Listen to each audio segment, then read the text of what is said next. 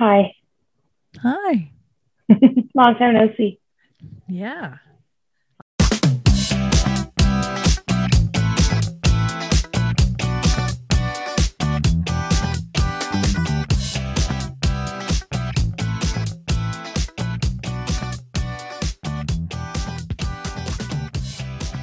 I'm sitting in the lazy boy.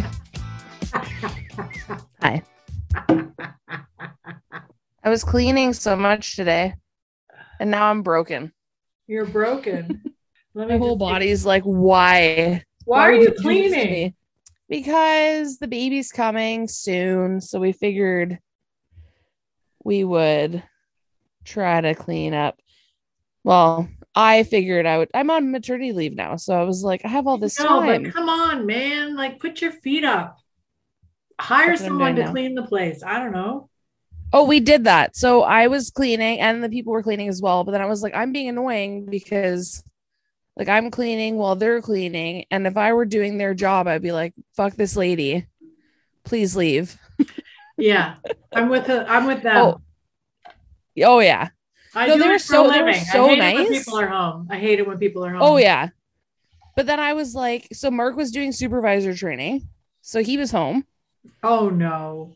So, but we like the the nursery, I've like deep cleaned the nursery already. So I was like, don't worry about the nursery. Yeah. So Mark was sitting in here doing his training. yeah.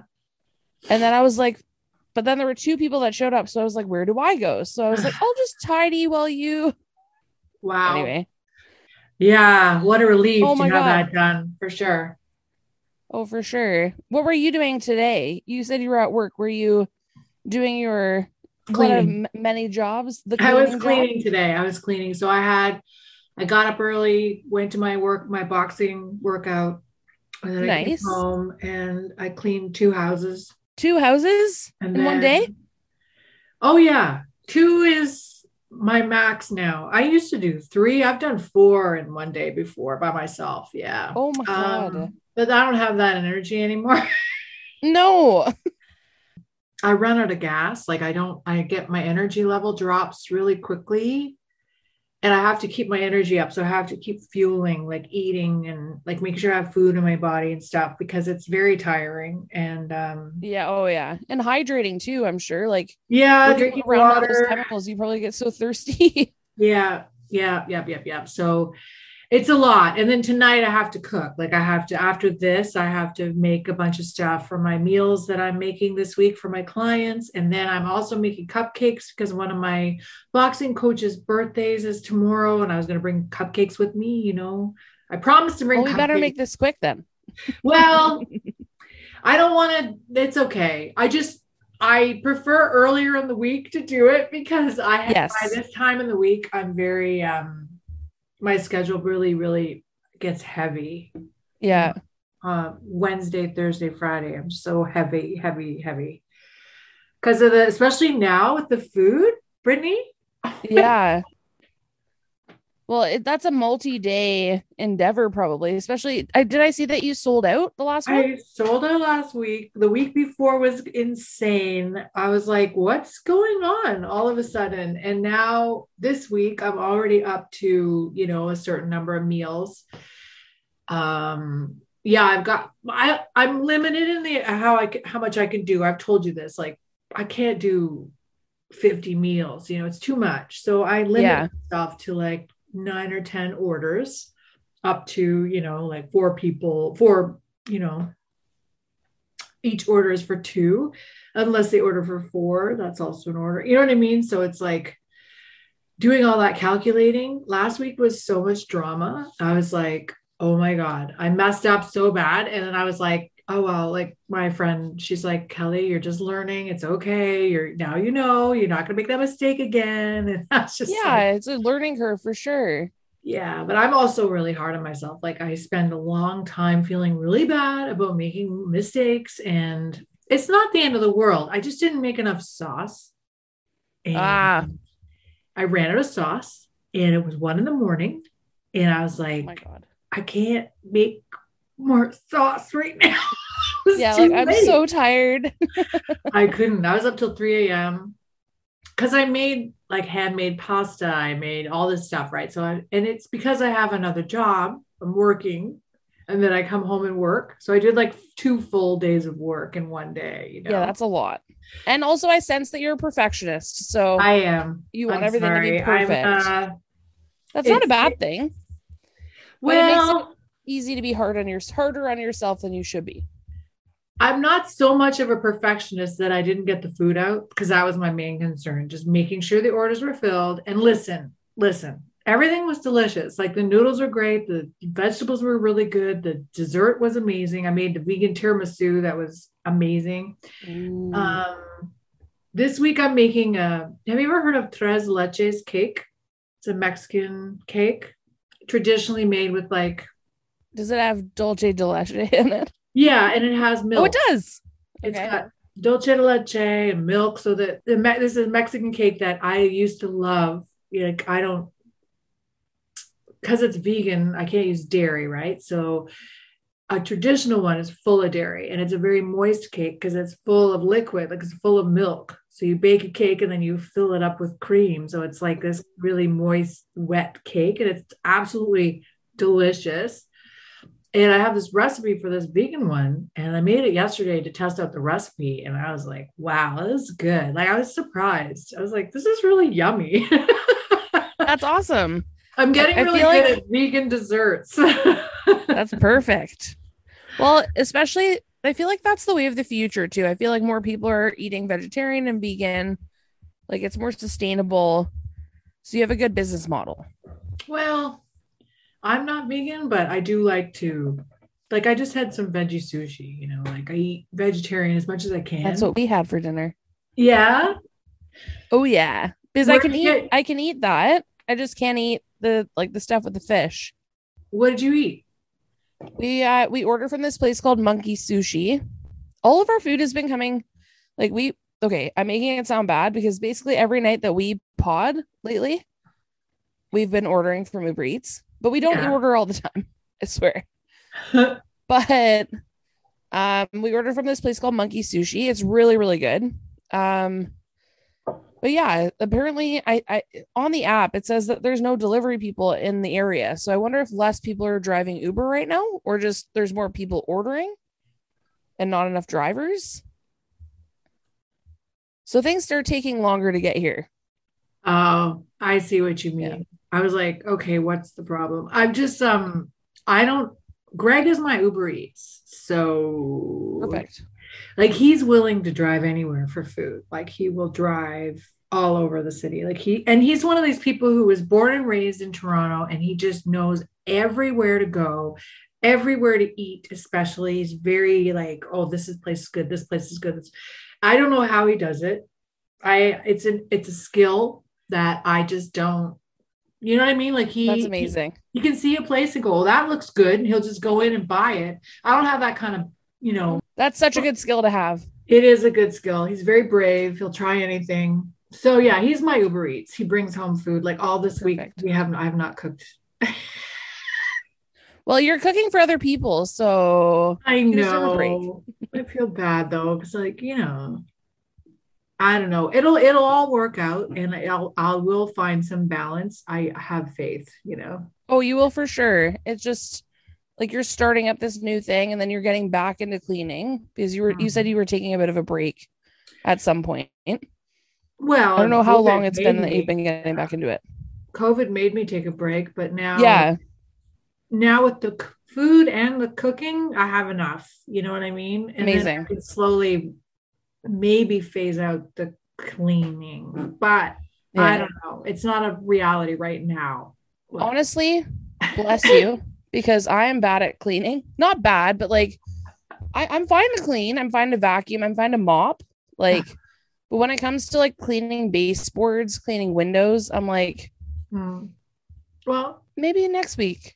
no, most people don't. And you haven't been to my house, Brittany. My my house is a disaster. Like everybody else's house I clean is beautiful, and every I always joke with my clients. They're like, "Oh, Kelly, you're amazing. I love coming home." You know, when I'm done cleaning their house, I'm like, "Yeah, can you um, can you send somebody over to my house because I literally have no time to clean my own house. I filed my taxes late this year. Ooh. All my clients on time. Mark, after the, the the deadline passed, like we were getting refunds, so I was like, no rush. I got time, I got time. Yeah, But no then, rush. like, too much time had passed, and Mark was like, "You need to file my tax return, please, for the love of God." I'm like, "Yeah, sorry, I'm getting on it." listen, I filed. We filed Greg's tax. I told you the story. He's we Yeah. taxes that are ten years old. That we're- it's a ten year cutoff. So we're gonna send in the 2011 one at the end of the year. We're doing well, it. you aren't an accountant, though. Yeah, I know. I I hear you, but that's typical. I had somebody say that to me. Is like, would you rather, you know, you go to a beauty salon and you go to the do you go to the girl who looks beautiful and her she's well groomed and she has beautiful hair and everything? Or do you go to the girl who's like maybe doesn't have time to do all that? And you got to go to the girl who isn't all groomed because she's the one who does the other girl's stuff and is Exactly. she's the good one, you know. So I have my excuse, and so do you. Yes, I agree. Oh my Well- god, are, are you ready to for this baby? Um, mentally or physically, I don't think you're ready. I can't believe how fast this has come. Yeah. It's insane. Um, I had to go on what was yesterday? Tuesday. So yesterday, um, to the midwife, and they like wanted to get things because the baby's measuring big. They want to get things going naturally, which I appreciate. Um, because my induction date originally was sent for the 9th, but then the hospital got back and for schedulings, it'll be the 11th Oh no. um, which is still a week tomorrow, which is insane. Um, so they tried to get things going naturally, which was so painful. I was like, yeah, let's do it. Woo, yeah, natural. And then I was like, I need to, I need you to stop for a minute. Um, yeah, So okay, can we talk about this or no? pleasant. I want to Oh, know. it's so gross, but yeah, we can totally talk about it. You called it a stretch and sweep. Yeah, they call it a stretch and sweep. So they literally like get their hand right up in there. Oh my. and like god. as long as you're dilated already, which I'm already dilated a bit. Oh my god. So Then you could like- like, go into labor while we're on doing this podcast. Technically, yes, but don't worry. My contractions would be so far apart. I'd be like, ow. And then it would be No. like once or twice. Could you imagine? Oh my God. Though, okay, movies don't accurately capture labor and it makes me upset because I had very like horrible expectations. My midwife is like, okay, so you go to the hospital Yeah. when your contractions are four minutes apart. Yes. lasting one minute and that lasts for like each of them last a minute and um that lasts for an hour but your contractions can start like 20 minutes apart so you could be laboring at home for like 12 or more hours Yeah.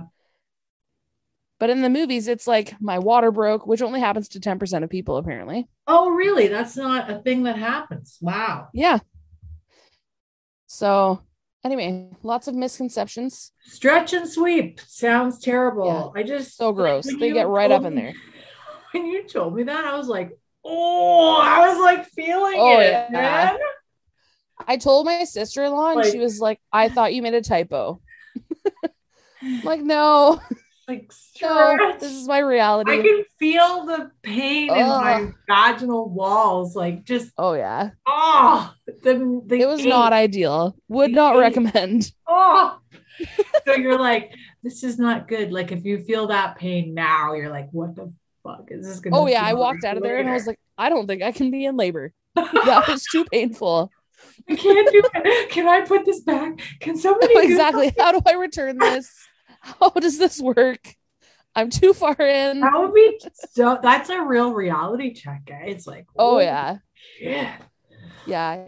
Even like starting mat leave wasn't, I feel like that was sort of a reality check, but No. it more just felt like When I was playing when hooky. they when she is like elbow deep up there, stretching and sweeping your walls and massaging your uterus or whatever they do. Oh yeah. That's reality, girl. 100%. She's like, "Oh, I felt the baby's head." I was like, "You what?" Oh Okay. my God. Uh, that's Yeah. crazy. So I don't know how well this uh description is going to go with our male viewers, but you know. Whatever. Suck it up. But this okay, sorry. This episode, Yes. which is the reason we we brought together. Yes. This is another sad one. Yeah. Kind of a kid thing, too. Ish. Yeah. They love their dead kids, eh? On this show. They love their dead kids and they love Anyway, we'll get to it, Yeah. but I want to talk about how they portray the one geeky girl. I don't Oh, like it. We're going to talk about how they portray all these geeks for sure. Yes. And the comments they make. I know. And it's, yeah, let's, uh, right. Okay. get started. Let's get started. Okay. Since we're already segueing, welcome to Squintcast. I'm Kelly. I'm Brittany. Yay! And we're going to talk about uh, Bones season one, episode 12. What's it called? The superhero in the alley. Right. Perfect. All right. Welcome. Okay. So let's, uh, I'm going to have you start, Brittany. Sure. What Um, happened? so I kind of split up the first little bit into three scenes because in my mind there were three scenes. So we're gonna go through them pretty quickly, I think. But basically, it starts out with the voice of a man on the radio saying that there's a disturbing story coming out of this town where a bunch of sixth grade students found the skeletal remains of an unidentified person. They did not know whether foul play was um, suspected, but the FBI is getting involved. So Mhm. that's sort of the beginning. So we have this this radio situation. yes. Also, I lied. It's split into two two sex segments. In my mind, it's three baby brain. Okay. Any, Anyway, so then we um carry on and we end up with Booth talking to Cullen. Cullen's Um, here. Cullen's Cullen here. is here. So it's happy. great.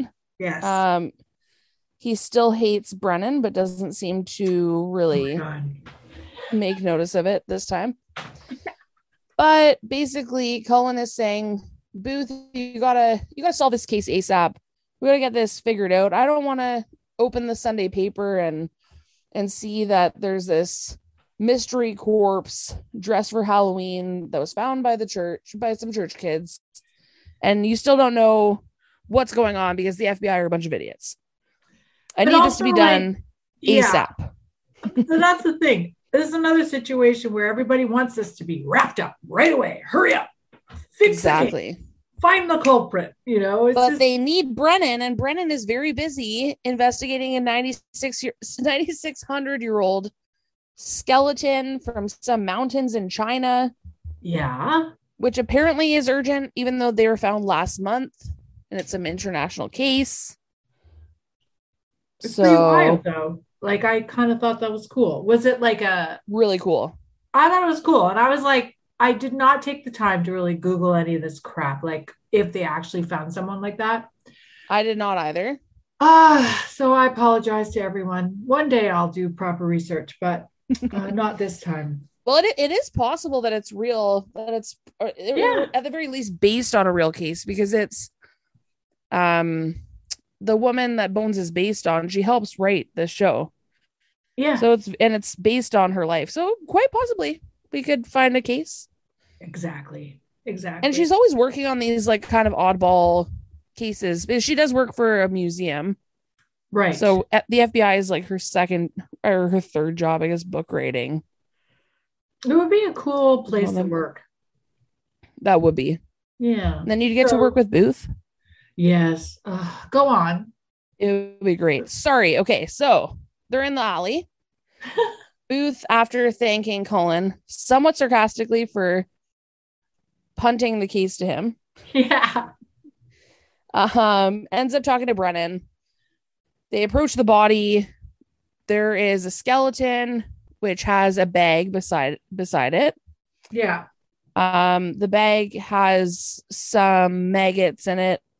It appears that there's some paper Yeah. in the bag, but it's been degraded because of the maggots and bodily tissues. I don't know how it appears that the body has been there for a while, but I don't know how it's been there so long because it's an alley, Yeah. but it's in a city. I don't Anyway, understand. and yeah, it's it's I The I, skeleton has armor on it. yes. Brennan thinks it's some sort of sex costume or something. Brennan I thought it was sex suit. Booth. I thought it was Booth that went oh, there. Oh no, no, you're right. It was Booth. Can't read my Automatically goes to like sex play, and That's true. he keeps talking about the maggots. He just keeps bringing them. Look at the maggots, gross maggots, maggots. And I, I, I agree. I'm with Booth. I really hate maggots. Like, It was pretty oh, gross. I really, they give me the heebie-jeebies. Uh, Yeah. Well, I guess they're trying to make the point that the body's been there a while, but it's like, okay, we get it. Like, this was once a person and now it's a skeleton. You don't need to show us the maggots. That's fine. We get it. And then he died and it was sad. and unfortunately, he died. he died. Go on. So Zack is there as well. He's taking Yes. some pictures, uh, making some comments about how this individual ended up in this position. They're suggesting that perhaps he fell from the top of the building, and that's how he ended up with so many uh, different fractures and breaks in his bones. Um, and basically, at the end of the day, long story short, after looking at the body, Booth needs to know: is this a murder? Yeah. or did he fall off the roof? Right. That's their, they have to ID the body. They got to ID them and figure it out. Yeah. Exactly. So Booth tries to smile all sexy at Brennan to be like, hey, are Yeah. you gonna work on this instead of that report of the Chinese mountain lady you found? Yes. And she's like, okay, well, sure, I'll do it, whatever. I know. It's just like, don't charm, don't try to charm me. I their, their interactions in this episode were fun. Oh yeah. They're like flirting. But I noticed that Booth looks like he got a haircut. Did you notice he got a haircut? He does. Yeah, he got a haircut. which I always find that kind of funny. Like in terms of continuity, like how obviously people get haircuts all the time. I could go Yeah. into work and shave my head the next day. That's fine. I won't do that, but I could. I could too. But like for continuity, it's always interesting. I always wonder like how many weeks or days or hours are between each of these episodes? Like how many interactions have they had between for them to go from like fun and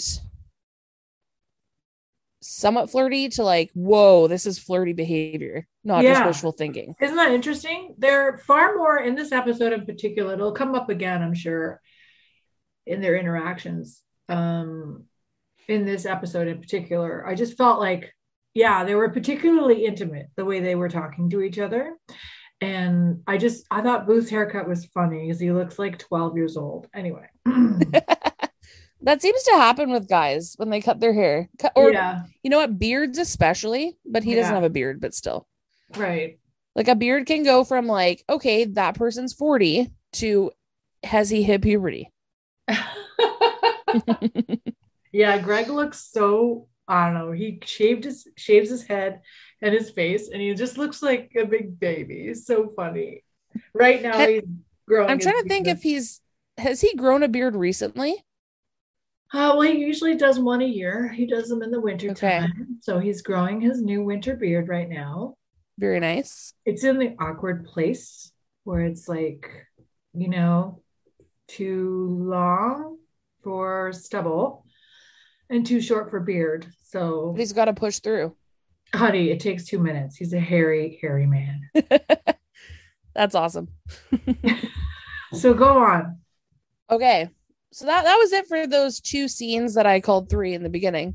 Yeah. But now we're back at the Jeffersonian. And we're looking at some body. Here we are. This episode. So I actually watched it with Mark. Yeah. I watched it twice, but I had seen it before, obviously, because I've watched the whole series before. And when I was watching it, I knew instantly what had happened. Is to me, for some reason, and I don't know what it is about this episode, but this was a particularly memorable episode for me. So as we were watching it, I was like, oh my God, I remember what happens. Like, I remember these characters. It was the I weirdest saw thing. uh, I saw it a couple times too, because I saw it initially a while ago, and then again the other day, and I was just like, I don't remember that. I don't. It's the opposite for me. I was like, what's going on here? but it It- was. it's weird how some you remember and some it's like, uh, Yeah, I don't think I've seen this before. very vague, very vague. I Sorry, I cut you off. about this one particular person who shows up in this episode. It's interesting.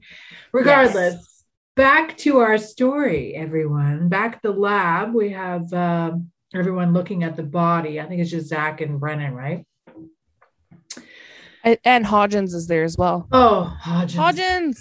God. I know, easy to forget because you like him so much. I I'll he was barely in this episode, so I'm okay with that. Yeah, he had a very small role. very small and he was annoying every time he showed up but anyway uh so they're basically looking over the body and they uh, decide that this victim is a teenager and they Hodgins somehow assumes that they all assume he's a, they're a teenager because of the um, graphic novel they found in the bag that this sort of deteriorated bits of cellulose that were in the bag full of maggots was actually a graphic novel. So the assumption was that this victim was a teenager based on, well, obviously physical reasons, but also because they had a graphic novel, because apparently only teenagers read graphic novels. I don't know. Ridiculous. This whole, this is where this starts for me. This whole weird, weird concept. Like this is not that long ago, and they're acting like they've never heard of graphic novels and comic books, for God's sake. Apparently, these are all the rage now. So, my niece just had her 11th birthday, Yeah, and we were asking her before her birthday, we're like, What do you like? What, i- what do you want for your birthday? right. Because I hate to get something that I think is great, Mm. and she either already has it, or she's like, Oh, thank you so much. This is so great. She's way she's way too nice. She would probably say that she would loves it anyway, but yeah. anyway, she is very into graphic novels right now, and I was amazed at how much graphic novels have taken off. Like the last couple of years, they make graphic novels out of everything now. Mm. Like you can get Babysitter Club yeah. graphic novels, Nancy Drew graphic novels. Yeah. Yeah. No, I they've did been not know around that. for a long time, actually. And a long time. They're just like kind of they're very um they're super mainstream now. That's all. Like they've It- always it's been so there. They've always been there. I had no And- idea. Um oh, we grew up with comic books. Did you not have um I was an Archie comic person. I collected Archie comics. I also did this. Big fan. I love Archie comics, and I wish I still had that collection because it was quite extensive. And then uh, my brother was an artist, like he loved to draw. So he collected, they were comics that were fantasy comics, like Conan the Barbarian, he was a particular fan of. And I Oh, used wow. to read them, I used to read them too. But they were done like the artwork was done, like I still remember like you knew who drew each issue you knew the artist's name and you was like oh it was drawn by frank uh, what was the name i want to say frank frizzell but i might be wrong i can correct myself later but there's particular artists that i preferred too in the conan books and i read them all i love them and yeah so we i grew up with all that stuff and now and then they became this real cottage industry people are like wow it's People very obsessed now. I was I was so surprised. I, I didn't realize how popular they'd become. Yeah. So when she said like that she loves these graphic novels and she's showing me this graphic novel about this girl who has a cat and I was like when I Yeah. think of graphic novels I think of like iZombie. I think of like Yeah. Marvel comics, DC comics, Yeah. like Archie comics. I don't think of like a Yeah. story about a babysitter. Well, I mean, think of like The Walking Dead. That was a mm, graphic Yeah. novel, you know, before it became a TV show, right? That so it's amazing. I think it's pretty cool. It's a really interesting subculture. Anyway, I'm we're off on a Booth tangent. doesn't I'm- think so. what? Yeah. Booth doesn't think so, but we agree. Really, let Booth anyway. We'll talk about it, but it, We'll get it's- there. It's more Brennan. I thought was really judgmental of these Oh yeah. teenagers with who like leave them alone. I know. like they're allowed to Oh, it do was this. so bad. Oh, anyway, I because I wrote in my notes. Everyone reads these now. Don't be so dumb. Yeah, I was this just is a thing. it's a thing. uh, anyway, so then Zack, Sorry. this is. I know we went off on this tangent about it, but Zack claims that he never read comic books. And I call bullshit on that. Like, there's no way a guy like Zack did not read comic books. They seem surprised too. Even Hodgins is like, like, really? I thought you would be very into this. Like, Like no starts naming friends. things off, which reminded me, yeah, Star Wars, Star Trek, Stargate, Battle Battle uh, Star Galactica. Yeah. When he said that, did you ever watch The Office? The American one, no. Okay, in the American one, there's this character Dwight Schrute. I know Dwight. Like, I know, I, I've seen episodes. Yes. Okay. So there's this scene where they're like Beets, Bears, Battlestar Galactica. And for some reason, when Hodgins was like Star Wars, Star Trek, Stargate, Battlestar Galactica, I was like, Dwight Schrute. Anyway, we're never gonna get through this scene if I keep I interrupting. know so it's bad, and we just started. Oh my god! go on. Sorry. So Okay. tell Uh, after uh, they examined the body a bit more, they determined that the boy was dropped after death. Therefore, it is uh, deemed a murder. This is a murder. dun dun dun dun. And no need for Angela in this episode uh, be- to identify this uh, victim because they actually used dental records. And they uh, figure that uh, they find out his name was Warren something. You'll probably know the last name. Warren Granger. Granger. Okay. He's 17 years old. And I wrote, Where's Angela with her pictures? And I showed him smiling because he had a beautiful life. he didn't commit suicide. Anyway. Oh my god. So Booth and Brennan go to the family home to I tell them about this terrible tragedy, and we we could spend hours talking about these parents. I'm sorry. Oh my god. Looks like a nice house though. yeah, like but- super nice house. Oh my god. Brennan makes a comment about how nice the house is. Like, wow, this is a this is a beautiful home. And Booth is like, every family has its secrets, Bones. like, she's just saying it's a nice looking house, same as all the other ones in the neighborhood. It doesn't have to be a haunted house. But the parents are so terrible. Oh, they're horrible. They're terrible. I couldn't believe it. And then, like, anyway, the stepdad could not care any less. Like, he barely, Oh yeah.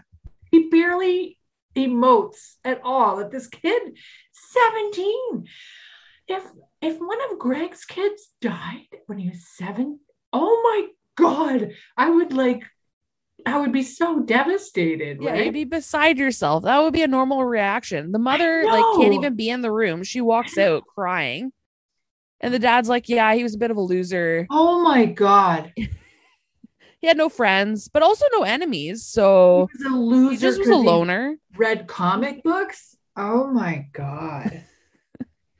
Anyway, Oh. they, they go to the kid's room to like look around and try to get some clues, right? And um, I noticed this room is so clean. The way they talked about him, I was like, oh, he must have like this pigsty of a room, but it was like immaculate. Oh yeah, my room does not look like that. My Even after the cleaning people have been here. My room is disgusting. Especially compared to this one. Oh my gosh. Go It's on. also go huge. Like this whole room is the size of my condo. This is a nice house. I And his parents don't care about him. They literally don't. Like I was shocked at how unfazed the stepfather was. And then the mother, I was like, why aren't you freaking out right now? Like she should be absolutely falling down on the ground, like devastated. Like, holy crap. Anyway, Yeah. Well, at least they leave them eventually, and then Booth and Brennan can just do their snooping by themselves. yeah, I love this. I love it when Booth and Brennan are left to their in a room to snoop. I just Oh think it's yeah, they're so just like, oh, they're let's- like let's take a look. Shaggy and Velma or whatever when they're looking around like, oh, look at what I found. this this scene reminded me of the scene from the episode "The Boy in the Tree." I think it was called. right? Yes, the- yes. Yeah. It's interesting. They're walking Yeah. around the room. They are making some comments to each other, like sidebar. Brennan calls Booth a nerd because he liked a comic book and understood the value of one of them. I know. And he he's like, I'm not a nerd, he's I'm a geek. Yeah, I'm not a nerd. I'm a geek. There's a difference. But he's like, wow, this is worth like 300 bucks. And this is what I mean by the stepdad being so stupid about the comic books. Like, these are really worth a lot of money. Like, they're amazing. His collection's shocking. And the dad's like, oh, he just spent all of his time on this worthless junk. Like, okay, that's cool. so we find out during this scene that not only does he read this useless drunk junk, but he also writes it longhand with a ballpoint pen. right, right. And we know this because Brennan uses the age old trick Oh, where you yes. use a pencil like you would uh, over a coin to try to trace it. Yeah, And she- rubbing is uh, the best. In the paper Yeah, and sees what he wrote last. Yes.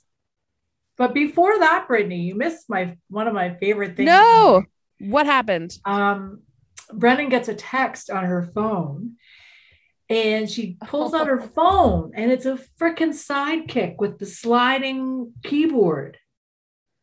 Did you notice that? It was like a sliding screen and keyboard. And she's like, We will come into the 21st century by the end of this series. Listen, I love that phone. I wanted that so hard. It was the same phone that Veronica Mars had. Like it's a little sidekick that you slide up. Oh my God, that was so great. Anyway, she gets this text from Zack. And then she, this is the, this is what I mean by Booth and Brennan having these interactions because uh, she tells him some information about what Zack has found about the body that, you know, his uh, forearms were broken. And then she explains to Booth what because she calls them ulnae. And he goes i know what an ulnae is. Like he she's like yeah, explaining science to him. And he's like I, you know i do pay attention. Like he knows what's going on. Like i understand what you're saying you know and i just thought that was an interesting thing where he's like paying attention to these little things you know what i mean I love that, and I love that it's kind of I, to me that was sort of a even though I forgot to talk about it, um, it was kind of a nod to the audience too. Like because Yeah. she's like, it's the arms, and I was like, I actually knew that. yeah Just well, like most Booth. people do Yeah. I also have a bachelor of health sciences, so if I didn't Oh. know that, that would be problematic. wow brittany I don't know a lot of things. So much. You should know that though. You're right. Maybe just you know the arm bones, the leg bones, like the basics. All connected to the arm bones. Yeah. oh I yeah. also so- forgot to mention Mhm. at the end of this scene yes. that not only do we find out that he is the writer of this um, graphic novel, Mhm. Citizen 14, but it appears that that is where he got the idea for the outfit he was wearing. So it was not a sexual bondage suit as Yeah, Booth yeah. had in- initially implied. I also was laughing at the whole pencil rubbing thing because I, I wrote I wrote that too. The old pencil over the last piece of paper used. Like, is Like, it only works if they use a pen and hard enough. yeah, you gotta be like pressing really hard on the paper to get that Teen kind of rubbing. angst. I know, but I love it. It's like spy tricks. Oh yeah. we used to do that when I was a kid. We, my mom, when she was hunting once, found uh, an abandoned cemetery uh, from like the 1600s Oh my gosh. where I used to live in uh, Rockport, New Brunswick. It's off the road. And it's like this abandoned little cemetery with maybe a dozen graves and uh, church foundation that wasn't there anymore. Like the church is gone.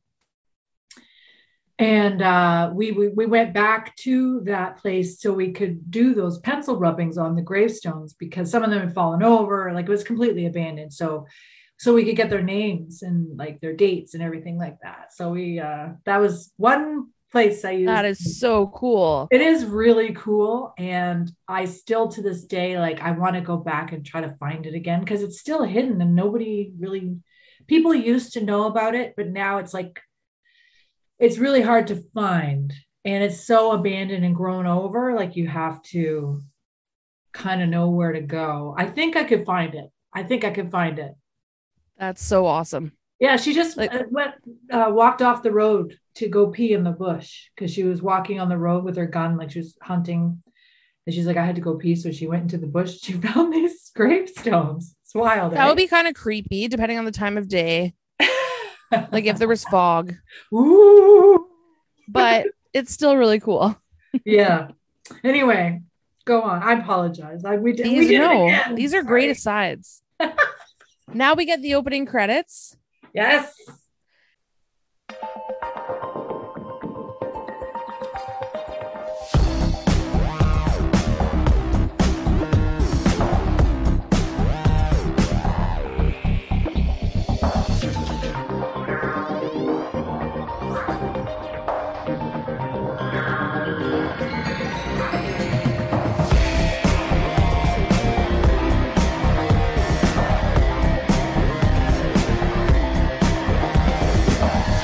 We're now in Angela's office back at the Jeffersonian. so she is basically she was given a job because she didn't have to draw a picture of the victim. Uh-huh. Um, she was going through the papers that were degraded in the bag, and she's trying to come up with what was on the pages, basically, because it was it was some sort of handmade prototype. At this point, we're thinking it's that comic book that was starring himself. I think that Booth even comments on that. So they're trying to figure out, okay, what's in these books? Wh- What was in this book? and we get a, a little glimpse of Goodman's skills here because he is good at reading people, understanding people. Mhm. Um, he's an anthropologist, right? I think. So he- basically, his opinion Mhm. is that a lot of people, when they're writing, bring some real life fears and conflicts into their writing Right. especially when you have a case of an adolescent writer um who's using this sort of as as an outlet They're talking about him like he's a weirdo. yeah like it's so weird that he wrote this book And Which I'm is like, amazing that he wrote this book that's pretty incredible It's talent. It's very talented and creative. Like they're talking about him like he's some crazy guy. And it's just like, guys, these people are rich now. You gotta like get with the time. yeah exactly like no he could have his own netflix special on this on Yeah. this book Exactly. but sadly and unfortunately he died Yeah. so it wouldn't be able to happen. But still, by the end of the scene, Booth is like, "Okay, let's go find some friends." His parents don't think that there are any friends, but I I bet you there are. yeah. When we were back in his room, we realized that he bought comic books at this one comic book store, so let's go there. Right. And what happens? Maybe his friends are there. what happens? We walk into this comic book store. Who are they talking to? Jesse Pinkman from Breaking Bad, who it. later they talk about him like they talk about people, the men of the show, Uh-huh. needing to be anyway i'll i'll come back to it i'm gonna give way too much away It's okay. He has the Come worst back. hair. He has such bad hair. such bad hair this is before his big break Mm-hmm. so he is the jesse pinkman's there he is managing this comic book store Also known as Aaron Paul, everybody. Come on. yeah sorry jesse pinkman i What forgot his real name i just with his character always name say on Breaking Bad? Yo, yo. He always said yo, yo, Anyway, His on. character was amazing on Breaking Bad. oh Jesse Pinkman is no, he's uh he will forever live on in our hearts. Yes, hundred percent. He, yeah, he's He's been in other stuff, including Yeah. this, but that was the role of a lifetime. So, Yeah, Jesse Anyway. Pinkman, man, I agree. so he's being a bit like standoffish. I find hmm he's answering Booth's questions um, at this Karma comic store, but Booth and Brennan are are in there talking to him. Um, he's finding out for the first time that this guy Warren Granger, the victim, it has uh, passed away, and he kind of just plays off that he's yeah he's a nice guy. I, I know who he is. Booth suspects that he's not telling him everything because he seems a bit nervous, a bit apprehensive to kind of talk to them. Um, they hear some noise from upstairs, some thumping, and they realize that there is a a group, a doomsday group that um the upstairs of this comic comic book store gets rented out to on Thursday nights. And Warren, the victim, was actually a part of this group. Uh, thank you for taking the full scene to give Booth this piece of information. Oh my god, I know, right? Um, so anyway, so they, they ended up they end up going up there. And when they get up there, we see these really, really cool people Mhm. just trying to live their lives. yep. That Brennan is like, oh, a bunch of freaks are up here. That's cool.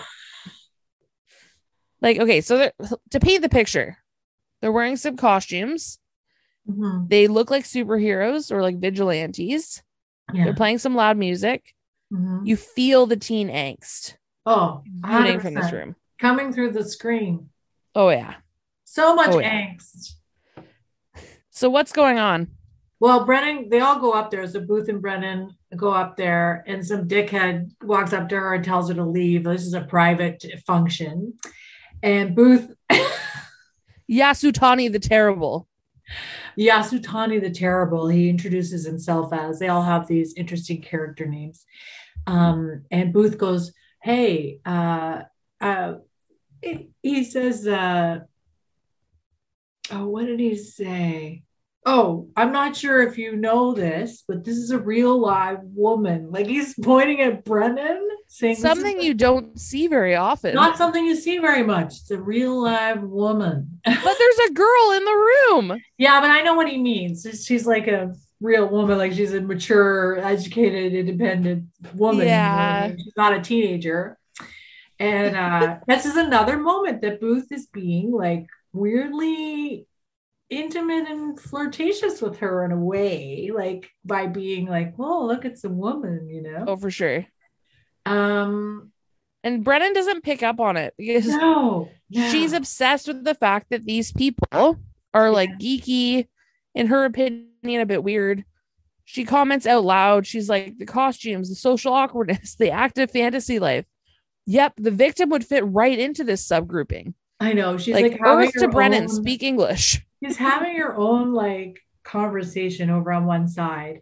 And I noticed in the scene too that Booth does not identify himself as an FBI agent at all, doesn't flash his badge, nothing. It was Aaron Paul slash Jesse Pinkman slash Steve. What, what's his character? What is what is his name? I can't remember. I think it's Ellis? Steve or something. Anyway, Yeah.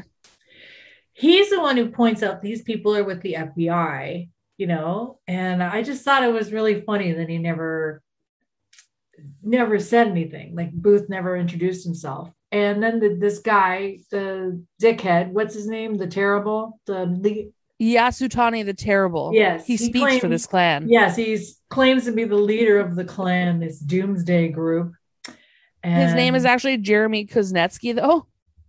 Yeah, it's so funny. I, this is another scene where uh, Booth was hilarious in this scene because I felt like he wasn't even being remotely very hard on them at all. Like he just wasn't being a hard ass at all with these kids. When normally I would think Booth would be strong arming, arming them and being really tough and Oh, for sure. And annoyed with them. taking Like- them downtown to grill them and stuff, you know? But- Exactly. It's But- wild. So he just kind of jokingly says, you know, you're gonna have to use your real names, uh, guys. Like I can't do this anymore with the characters. It's just like it's just funny. Just they seem to go there, meet these kids, and leave. I was like, they should be bringing these kids in to like interview them properly. Oh, for sure. They, yeah, they kind of exactly, exactly. They, they, he literally just talks to them, gets their names. It's a murder investigation. Yeah, this that one girl that that was kind of what bothered me from the get go. Yeah. There's this one. Okay, all the guys are like a little bit um interesting. I I wonder if he didn't bring them in because they all seem so shocked that he was dead. Um, but they're basically like, "Oh, Citizen 14's dead. That's crazy. Oh, yeah, his name's also Warren. Yeah, yeah, we know that." yeah. And this this one girl, like, they're upset about it. The guys, right. but this one girl finds out that this Warren guy has died yes. and she literally loses it is so upset that she just gets up and leaves abruptly like crying. Where are Like, you going, he was girl? my friend. Like come back and talk to us. Your friend was murdered. Let's have a chat. Like they just let her go. yeah. Ah, it's Anyway. weird. What happens? On the way back to the lab. We have our car scene. Yeah. It's great so brennan goes on to continue to call this um group of friends a subculture and says that they are that these people are giving her the creeps booth agrees that while they are creepy um like he describes them a little bit more into like okay so not while they're creepy. He agrees that they're creepy right and starts kind of describing them as the Columbine type. Like, oh yeah, these are the kids that like they wouldn't just like tutor you in math. Like that's not the type of geeks they are. They're like the set the school on fire geeks.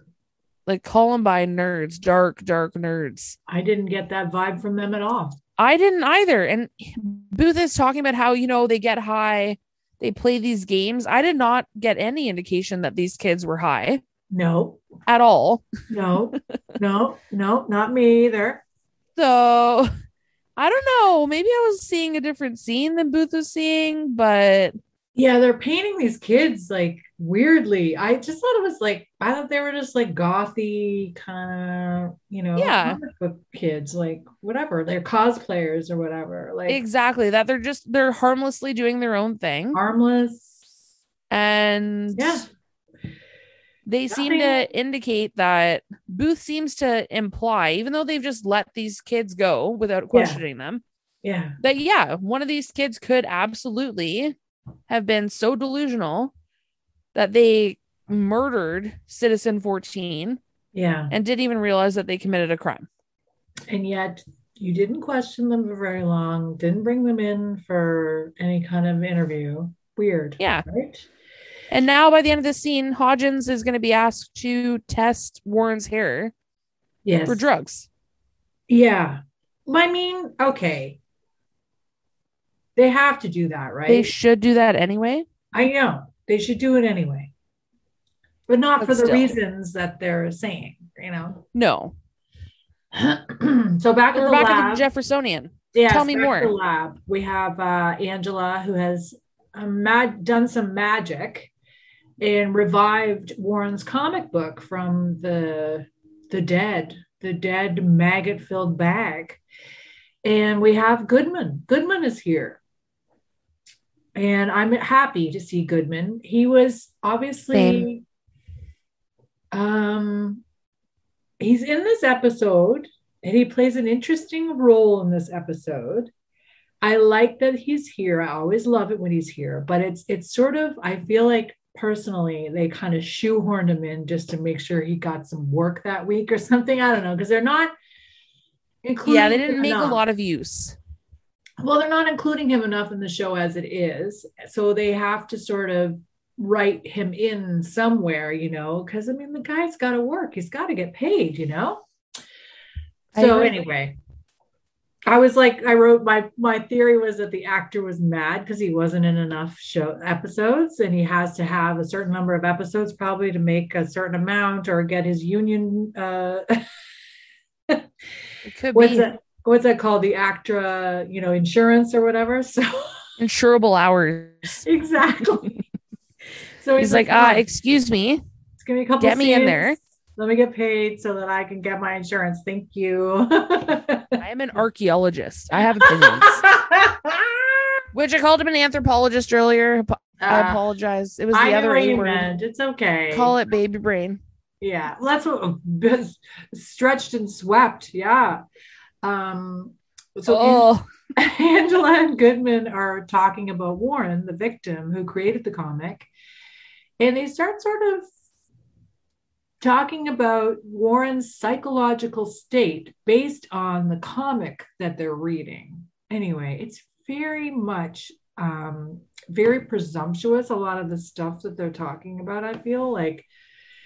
I don't know who this is for. I just don't understand who, why they're explaining this to the audience like i don't know it paints people who read graphic novels write graphic novels enjoy cosplay all these things it paints them in a very bad way i feel so yeah. I I don't think that this episode did a good job of of that for sure. Like they kind of paint this subculture, for lack of better words, into a corner a a little bit. yeah go on Um, what I find interesting because you can never have an episode without talking about how Booth wants to have sex with Angela. oh my god this is so Um, funny What I found interesting is how Goodman brings up that, um, yeah, like you said, that yeah, Warren wrote about these things in his book and in his uh in his graphic novel, and they imply things about him. So things like he's afraid of actual physical death.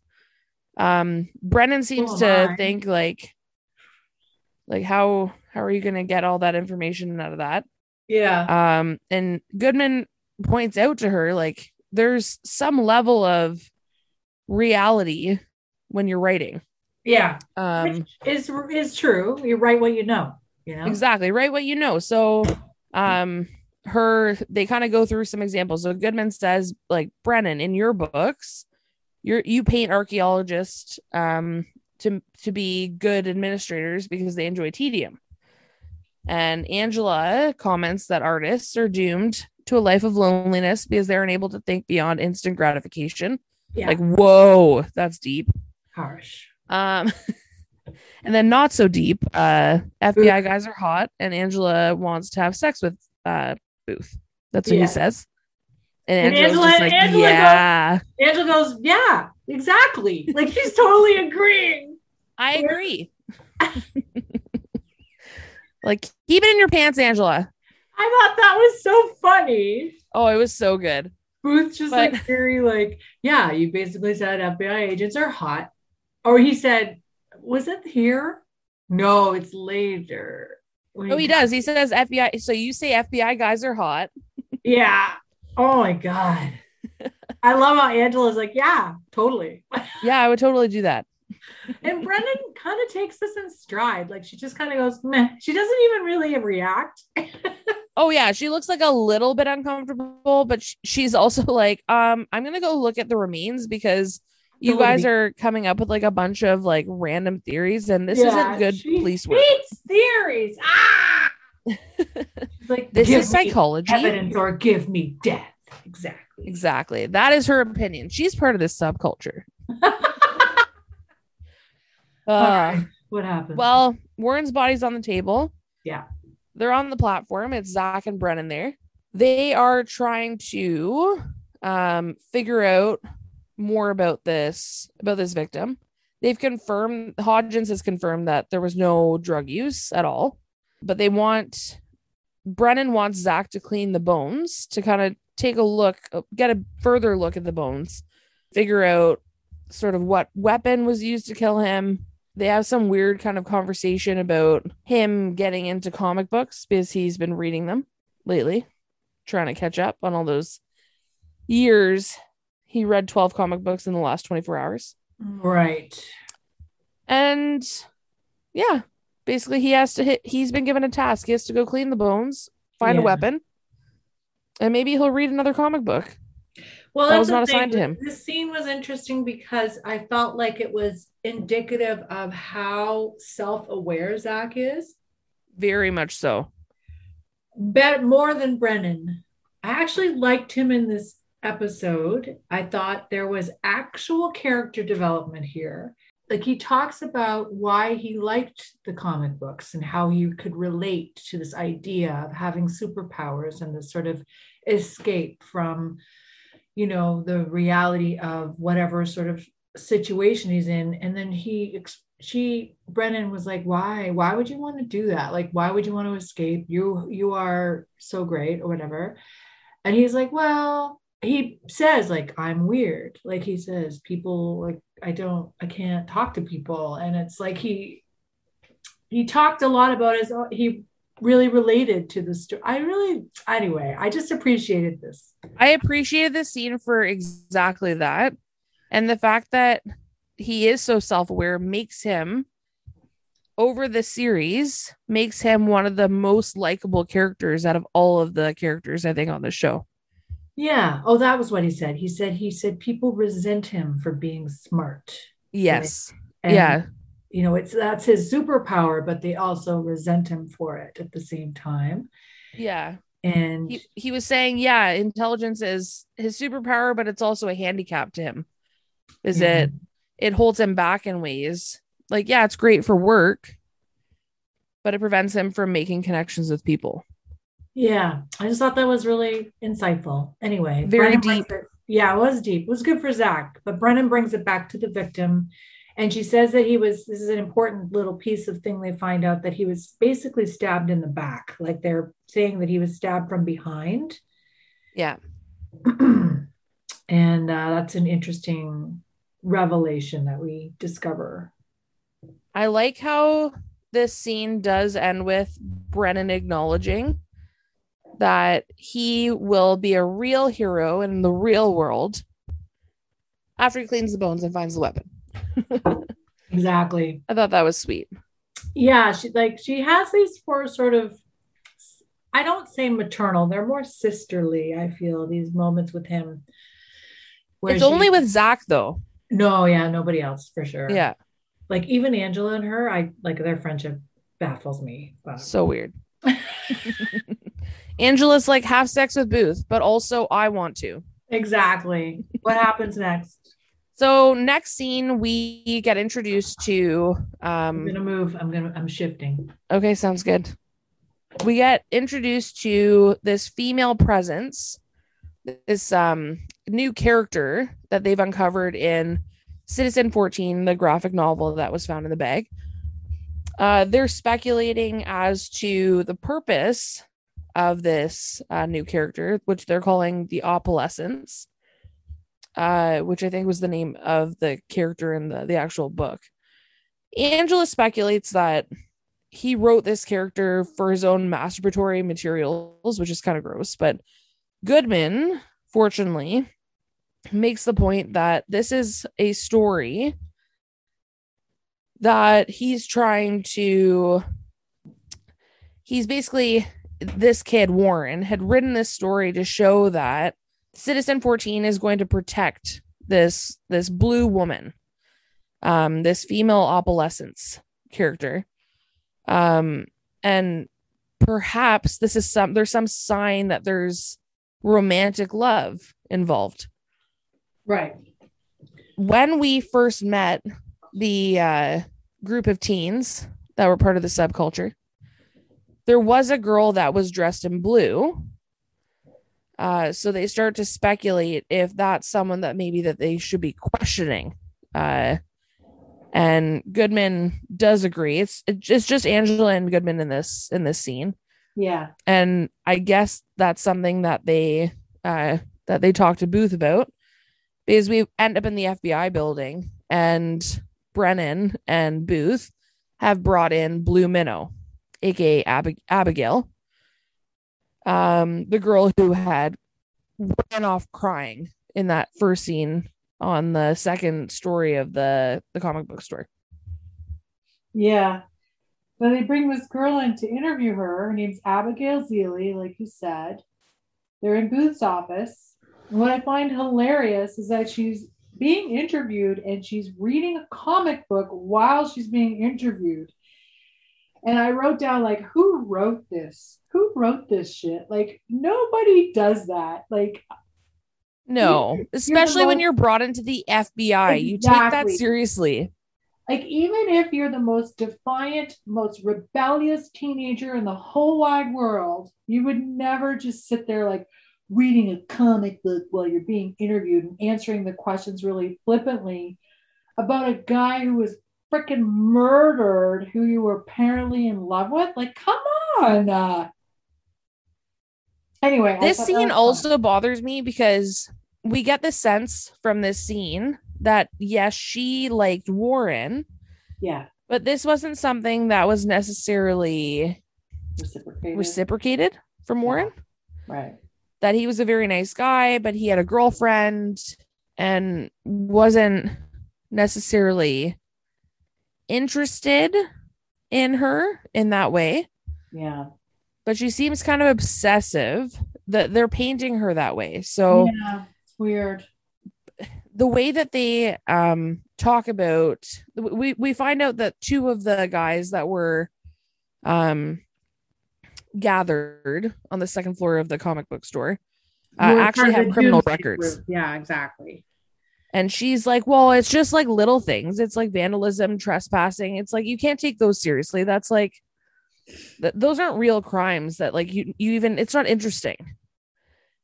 And brennan suggests like what would be where brennan says what would be interesting as a crime? And she's kind of like well it, it has to be something that actually means something and when booth says suggests murder Mhm. and she says, Yeah, yeah, like murder. That would be something interesting.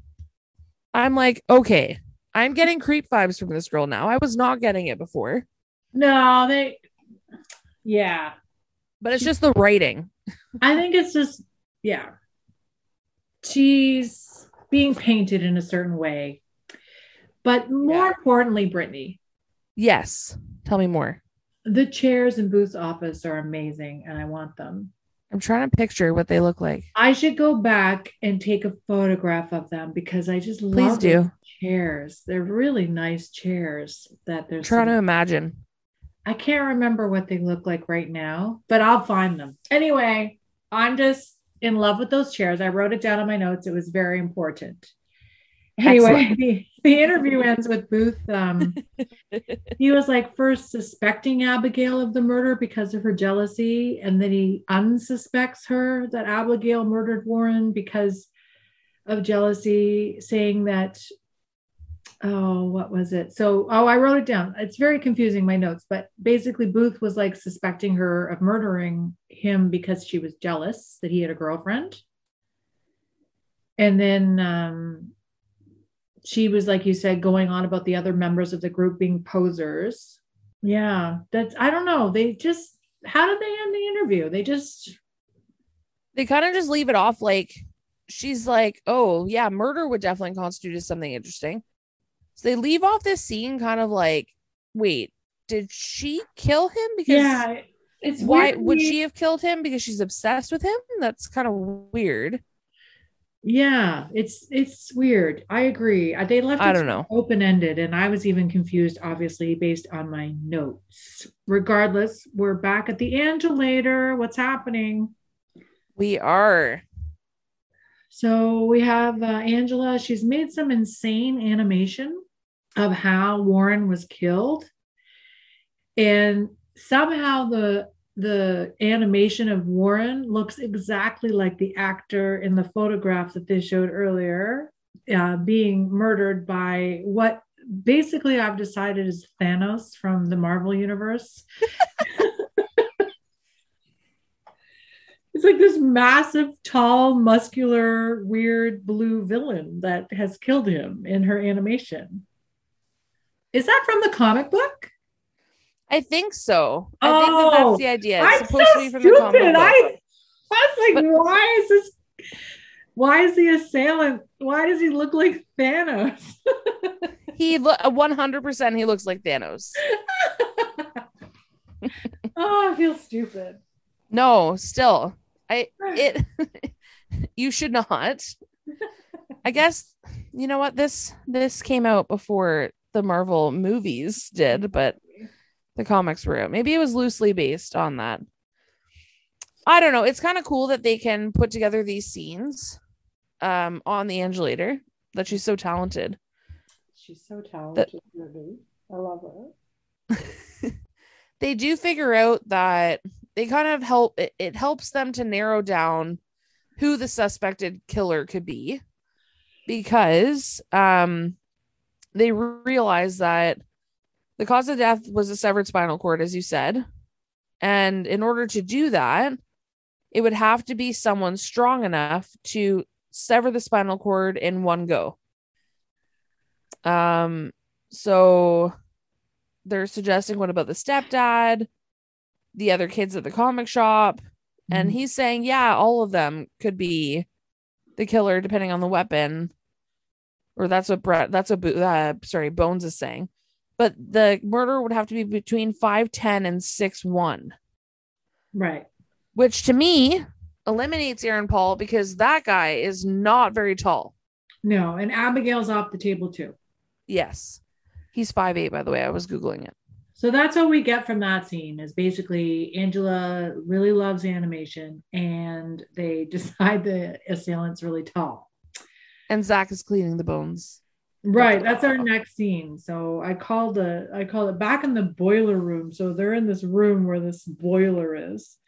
They must have some kind of special ventilation in that room because my God, oh yeah could you imagine? it would stink It would be so bad. So he's reading comic books. He's reading Bugs Bunny comic books.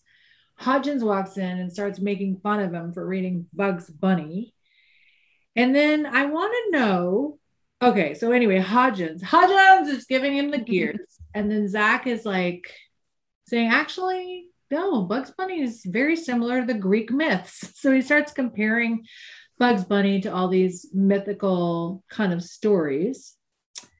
And um, we watch Zack do this thing.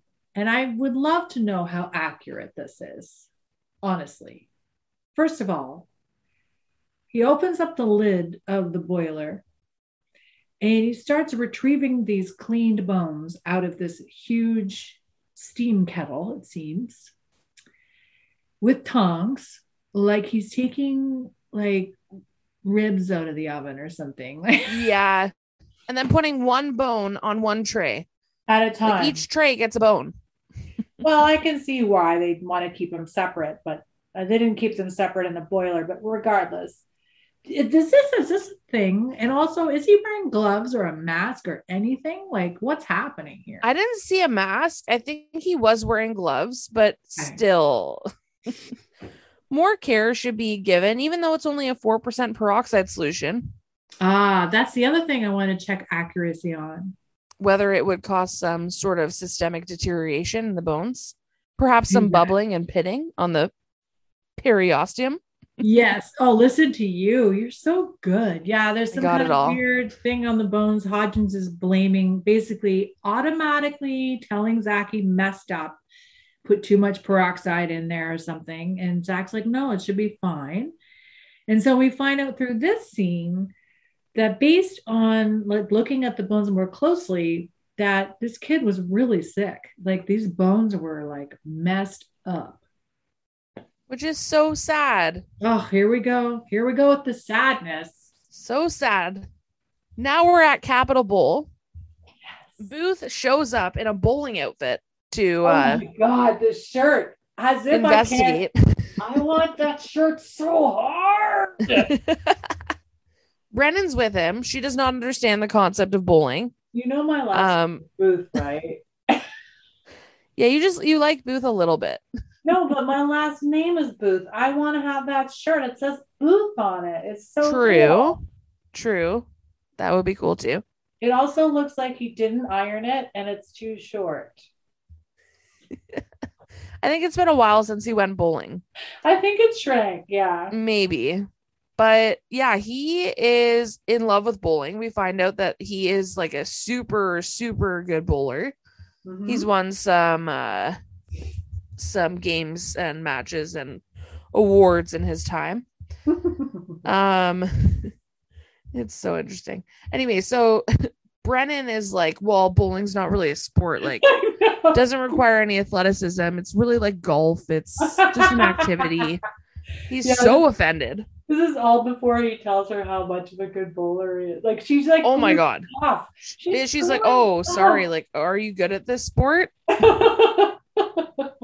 Uh, the, thing I'm calling a sport now because I've obviously offended you. Like, and she, when he tell oh no, I can't hear you. I can't hear you. Wait, wait. What happened? Oh no. we lost Brittany. Oh, I pressed the button on the top. I didn't know.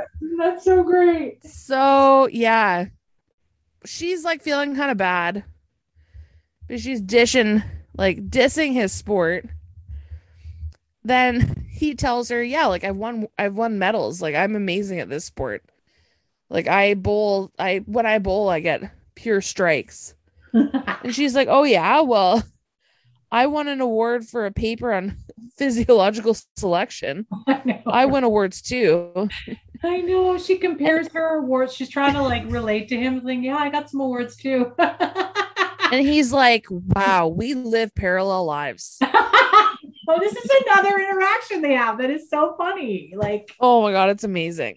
he's just so he's joking around with her and like it's really adorable. Anyway, I just thought it was And so these funny. scenes, like this, the these conversations are definitely to develop characters because we Mm. could have walked in and gone straight to the counter, but instead we have this like little intro to this scene where they're at the bowl- bowling alley. We learn a little bit about Booth. We learn a little bit about the relationship. Yeah. Um, they do end up talking to the man behind the counter, Mhm. uh, Ted Ted McGruder. Mhm.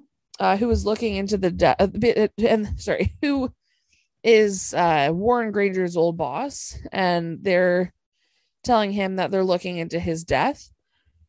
He had assumed that he had just found another job, didn't want to give notice. He was kind of weird, nice kid, but like just kind of thought, oh, okay, like I guess I'll hold on to his last paycheck if he ever wants to pick it up.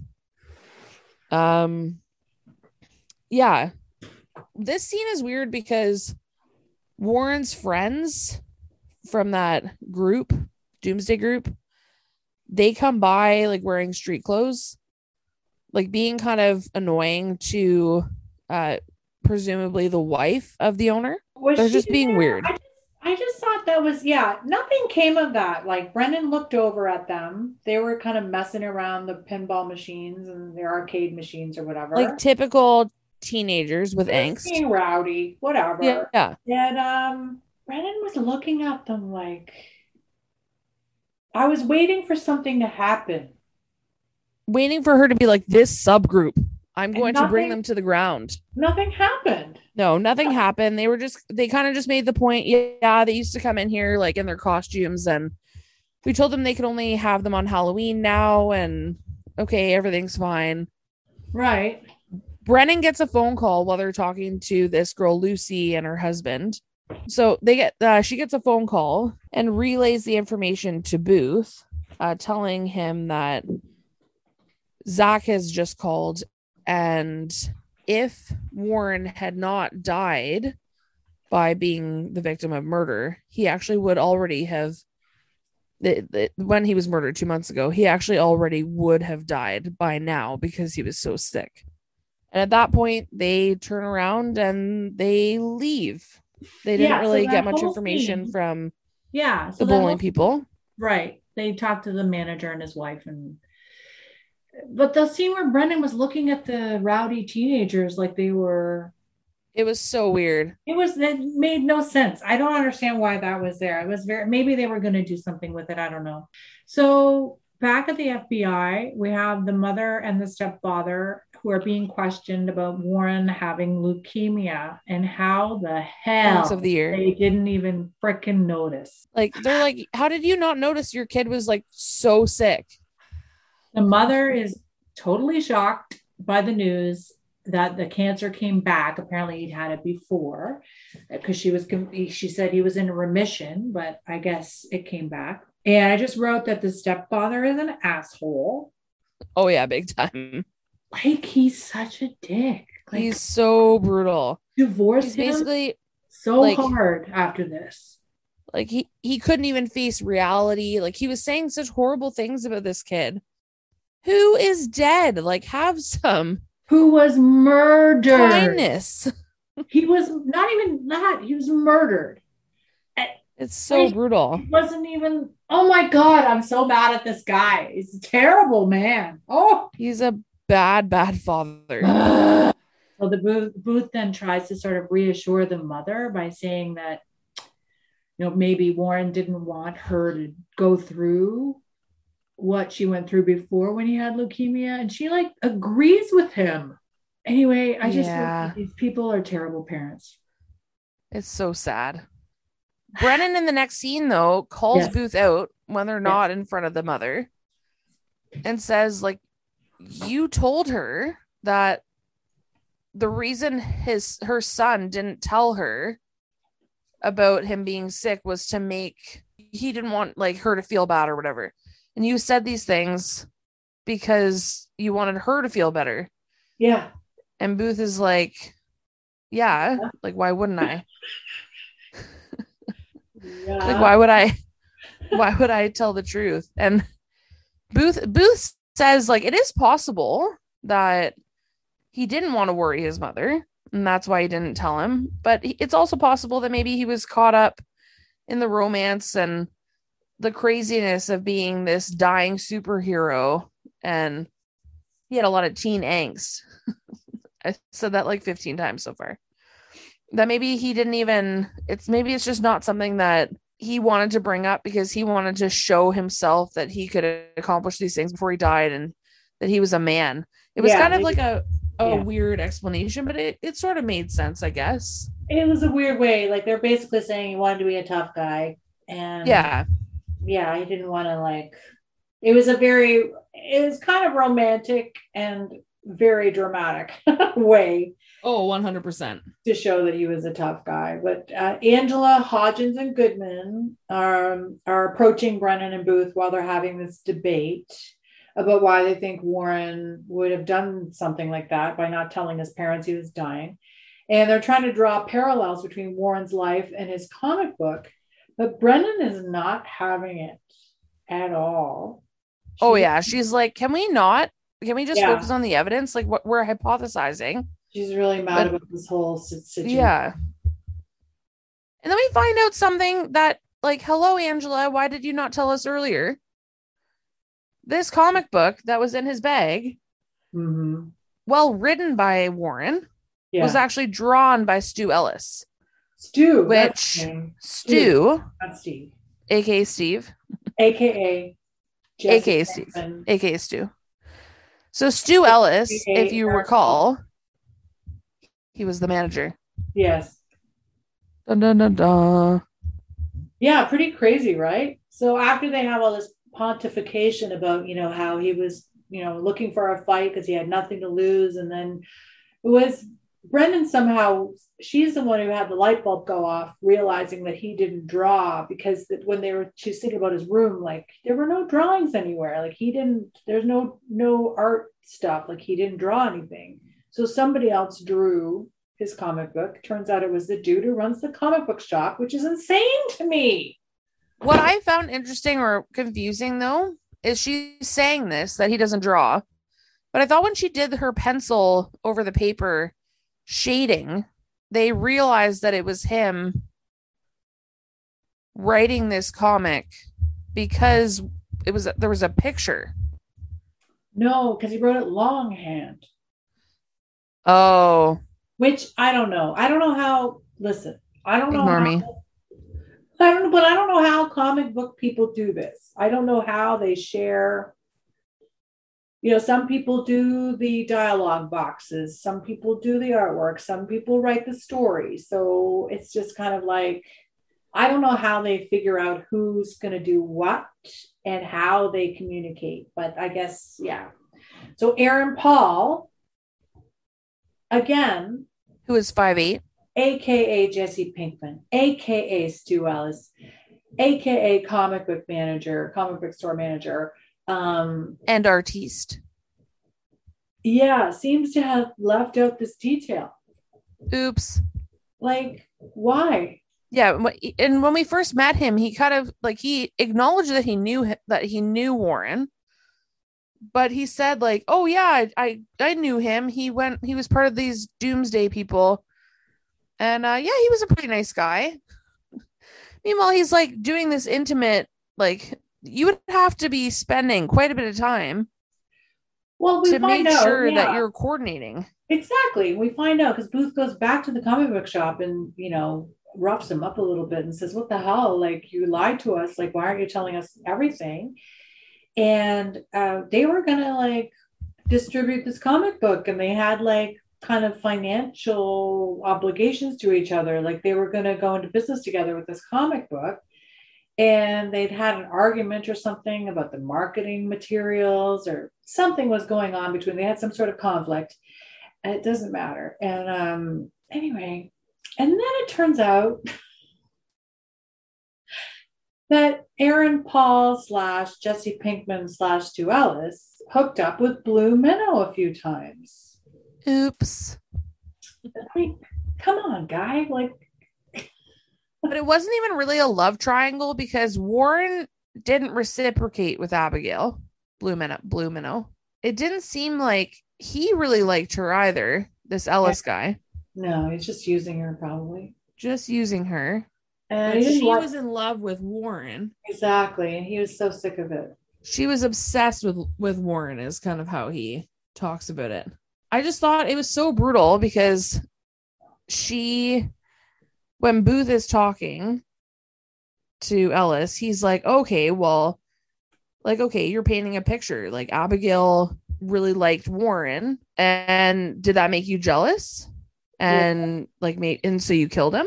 Yeah, I hated how, Yeah, like, his response is terrible. He's like, I will read the whole sentence okay, do it. dude, Abby's cute in a chick geek kind of way, but she's definitely not that kind of Betty you would go to the death chamber for. Like, oh, stay away, Abigail. Have Yeah. some self respect. Aaron Paul's character is very toxic. He's like super Very. toxic. This is another re- issue I have with this depiction of comic book people where all the men are toxic. And anyway, just like, okay, they're not all The women are crazy and obsessive. Yeah, it's just crazy. Regardless, moving on. They basically Moving on to scene 21. move back away from Aaron Paul because they discover in this whole all the bone fragments. Brennan and Zack have found a piece of bone among the in the victim's uh, bones that isn't his bone. So they're very excited they're very excited because they're going to brennan decides to take over this bone. And she doesn't want zack to do anything with it. She wants to be the one responsible to graft some kind of dna uh, profile off this bone because it's a very important piece of evidence. And she doesn't want it's not that she doesn't want zack to mess it up. It's just like she doesn't want she doesn't want him to be responsible for it if there is a fuck up. You know what I mean? Like she wants to take responsibility if there's something messes up, which is a very managerial. yeah which he seems a little bit hurt by because i think that he interprets interprets it as oh but i like i usually do that for you. Like you don't trust me to do this. And even though her explanation is logical i think to him it's like oh okay well hopefully the bone came from the murderer and then yeah if you do the testing then we'll know like more information about it. And okay yeah yeah that that that's good Well, it could identify this guy's murderer, which is important, like in a court case when they go to trial, that they have the right. You don't want some random intern slash student be doing the uh, uh, the evidence gathering because then they could question it at trial. So that's why Exactly. over. So that that's all. I really appreciate Well- that. Interesting. That's just a nice detail, you know. It was a nice detail and then it goes even further in the next scene when we find out because we're lucky we don't have to wait to see this bone get analyzed Yes. it happens right away in the next scene Mhm. um what i find so interesting is that this tiny little fragment of bone just from that they're able to, if done properly, they're able to tell the age, sex, and race of the killer. Wild. That's unbelievable. And From such a small piece. What it was a small piece, but what she did was she grafted, right? She just shaved off a piece of it. And then she takes this piece and she di- dissolved it in some kind of solution and then put it through the whatever the DNA machine or whatever it's called. So that's pretty that's a really cool sciency thing, you know? It's unbelievable. Yeah, it's unbelievable. Yeah. It's so cool. Yeah, it's really cool. I thought it was so cool. But what was even more cool was this conversation she and Booth has. Like yes. another moment in this episode where they have this sort of intimate back and forth that they were so complimentary to each other in this scene. They were. There's oh, very little fighting. No, they're like they barely fought. And you know what? That's nice. This episode was like there wasn't a lot of fighting. Yeah, it was nice. They actually got along. yeah. She wasn't ripping his head off. It was great. Yeah. Yeah, it was nice. They yeah, they have a moment where she's kind of like, you know what? Like you think I'm like Warren, but I don't, have superpowers. I rely on science. And he was immersing himself in this fantasy world, but like I live in the real world and I I live in reality. And Booth sort of explains to her like but you're fighting crime fighting being able to fight crime with the tools that you have the real life tools that you have that is a superpower to your average person Exactly. And which is incredible like it's so well said yeah, I know. And then she said his superpowers were lying to people to make them feel better. she was trying to be nice But somehow through all of this, uh, she this is so funny in my notes I wrote like I can't be bothered to rewind this. So I was like, I can't be bothered to rewind this. So I don't know. She figures out because of where the bone fragment was found, how the person was murdered, blah blah blah, all these things. She determines that the person who uh, murdered Warren would have an injury on their left hand side. and this gives us lots of information It really thank does. you for your superpowers yeah. So yeah, Boo says, "There you go. You're you superpowers." So uh, what what happens next? So Brennan had observed that she made the observation between the comic book and this new revelation that they need to go back to Capitol Bowl and they need to talk to Lucy in particular, the uh the owner's wife. is she had noticed when she was there earlier that Lucy was favoring her left side or favoring her right side, I think. Which finally they they ask they ask the, her husband like oh yeah go get the the check that this kid never picked up. And they brennan's able to talk to her directly briefly but enough time asking her what's wrong with her left side why she's favoring her right side and she makes some comment about how she oh yeah my ribs yeah you're right my ribs are cracked on my left side because i fell on the um on the lanes and ultimately we come to the conclusion that this is a very unfortunate situation Hmm. of spousal abuse that lucy Yeah. is being beaten by her husband Oh yeah. Um, so Brennan diagnoses her basically with a couple of cracked ribs just by looking at her and how she's favoring her body, which side of her body, and then which is uh, also incredible that's a superpower is another superpower. She's got a lot of them. This woman. she Um, does So the husband comes back from his little errand that they sent him on so that they could talk to the wife. And Brennan is so mad at this guy. She just hates him. She's giving him like the total herring yeah. eyeball. And she's like, see you in the comic books. Twisted. She's like so mad at him. She's trying to be a smartass. And then Booth's like, yeah, no, it's see you in the funny papers. That's what you're supposed to say. but good try Oh my god. but again, this another I'm sorry. Go ahead. no you go I just they walk away from this interaction with the wife and Booth and Brennan are like barely five feet away, and they're already talking about the husband, like while they're they can totally hear them talking. But anyway, another interaction between Booth and Brennan, and Brennan was being really, I thought, very cute. She's like, "You have to arrest him right now." She just wants Booth to arrest this guy for domestic is- abuse. it's interesting because like I think your average person would feel that way. Like you're Yeah. seeing that there's this spouse being abused. yeah, Brennan reacted immediately the way that I think I would react too. Like arrest him. Like what the hell? You know. But they need evidence, even though they know now. yeah, Spoiler alert, not so spoiler because we now know yeah, um that opalescence is Lucy. yes, that the the this blue woman from the comics is Lucy, and her husband is the villain, the Twisted, aka the guy from the Marvel Comics Thor. What is his name again? Thanos, With all those rubies, Thanos, Thanos. yes. Thanos the Twisted.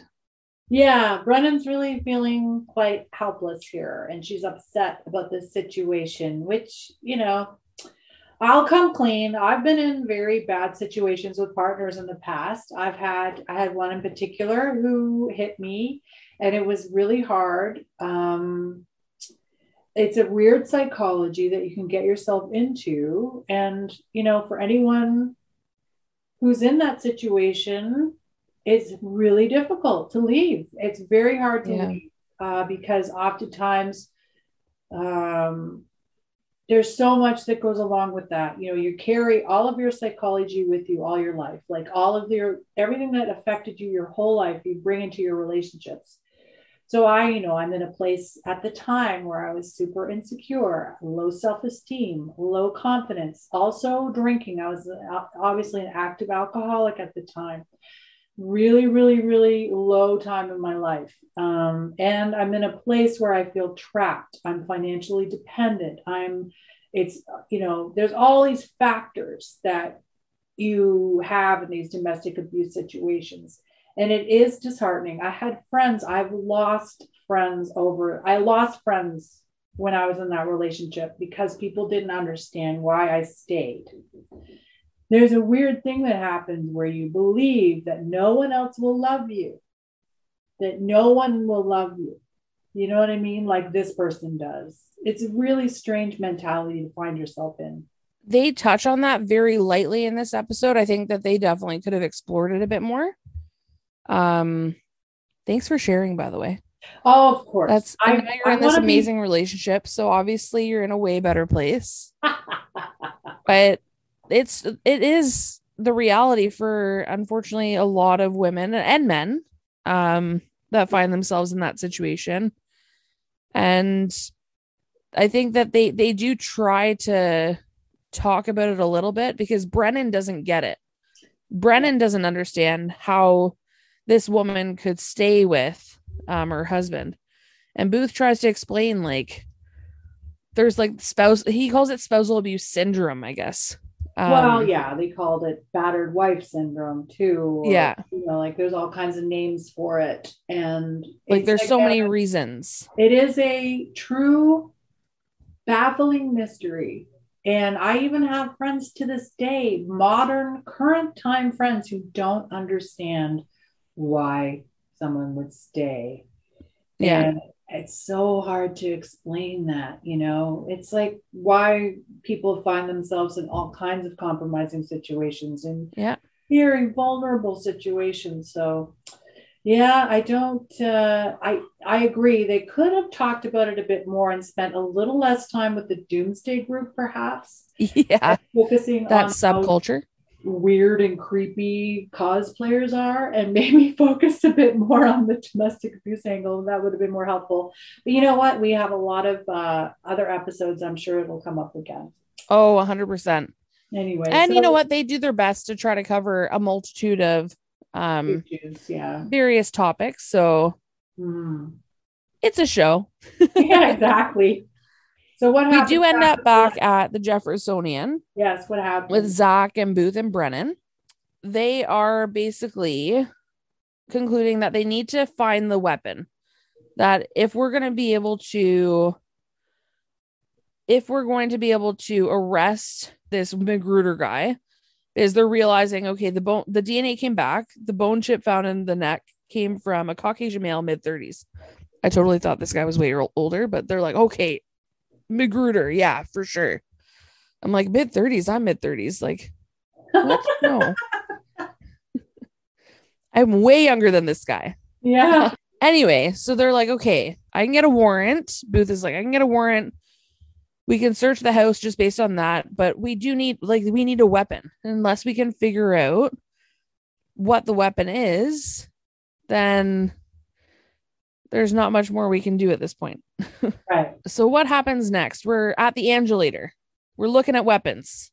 Well, We're looking at that, another what? another interesting interaction between Booth and Brennan happens because they decide Brennan, oh, they needed evidence. Oh, that's right. They're trying to figure out the weapon situation. So they were talking about the comic book again and trying to see if there's a weapon in particular that this character, Citizen 14, I think he's called. Exactly. Uh, so maybe he carries a weapon in the comic book that would compare to the weapon that he was murdered with. Like they're just trying to. Sh- and then Brennan's like, "Wait a minute, why would you think that?" He's like, "Well, because." His comic, there's some of it that would be based in reality in his own life. And then Brennan says, Well, okay, give me an example. Like, tell me in my books, how does how do my books compare to real life? I don't know if this has to do with the weapon, but it had to do with the fantasy versus reality aspect of the comic book life. And so Booth says, okay, let's look at my character, for instance. In your books, uh, your partner is speaks six languages. He's a former Olympic boxer and all these things. And then she said, he goes the same. And he goes, and in reality, you got me. and she says to him, uh, basically, like, yeah, so it's like a huge disappointment. Like, fan- the reality never lives up to the fantasy, is what they were, because they were talking about uh, reality versus fantasy in the comic books. So that I thought that was He's a- like, thanks. yeah, but he didn't take it too personally. He was just No. joking like she was joking around like oh well i guess the you know the reality doesn't really live up to the fantasy does it i just thought that was really cute Oh, it was cute. It was so- very cute. they were flirting so hard I love them. I think that they have great chemistry. We will see what happens. We are four scenes from the end of this okay episode. go where are we So now we're at the Angelator. We're looking at various weapons, like you said. Um, there's speculation that the weapon could be one of Citizen 14's various weapons he uses. Uh, ultimately, we find out it is not. However, Bones real or Booth realizes while they go through all these different uh, simulations that he knows what drab real world thing was used to actually murder Warren Granger. They don't tell us what yet, so I'm not going to spoil it, but they end up in the car again. Mhm. They're driving. And this is where they have the conversation about how Brennan doesn't understand why Lucy would stay with this individual right because they call dispatch and realize that, or dispatch calls them, sorry, and they had sent a car to the house, to their uh, marital home, to check out the situation. They wanted to try to arrest them.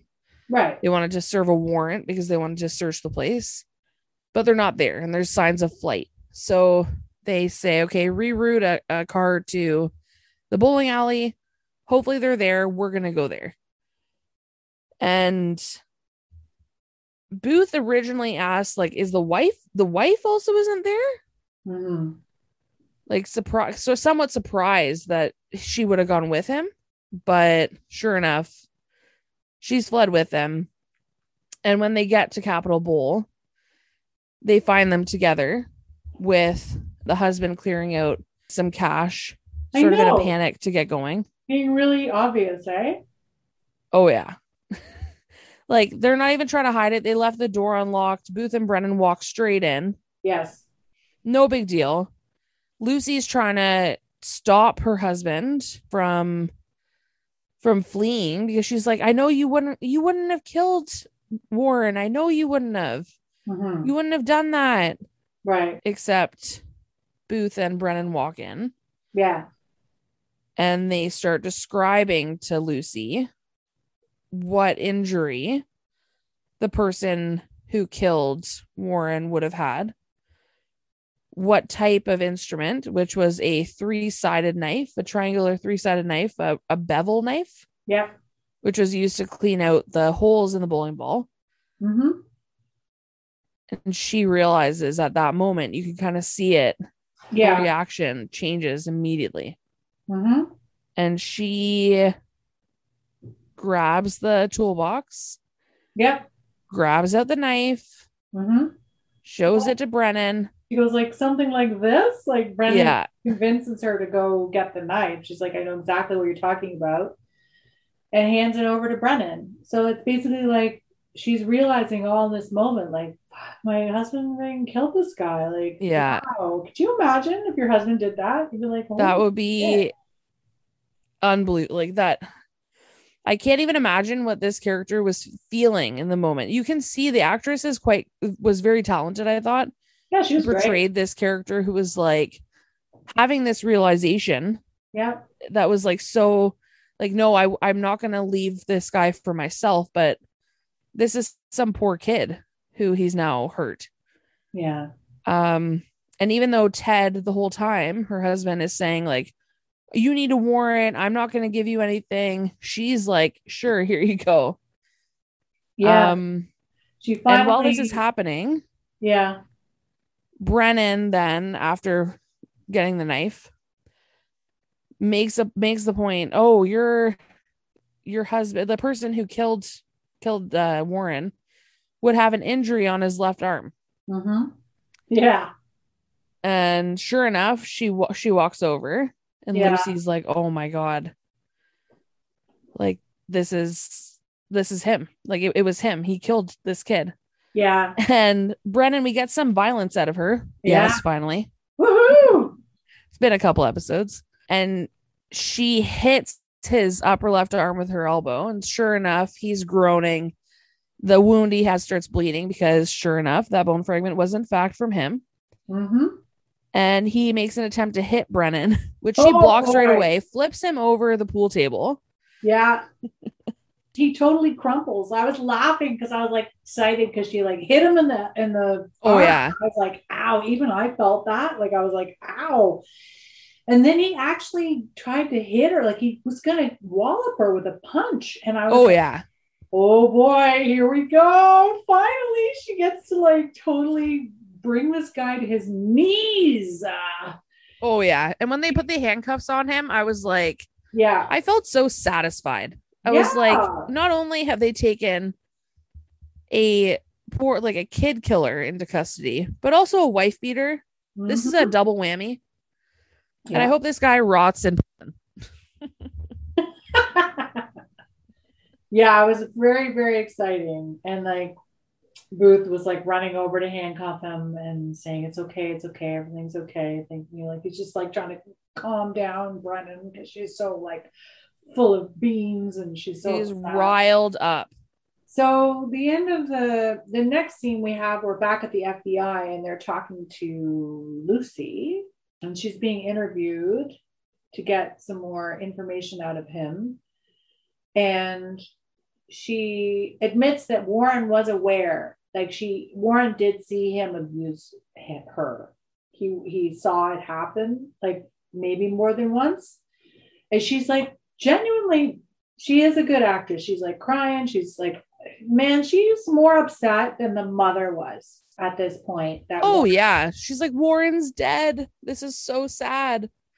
The mother was like, Oh, unfortunately, he died.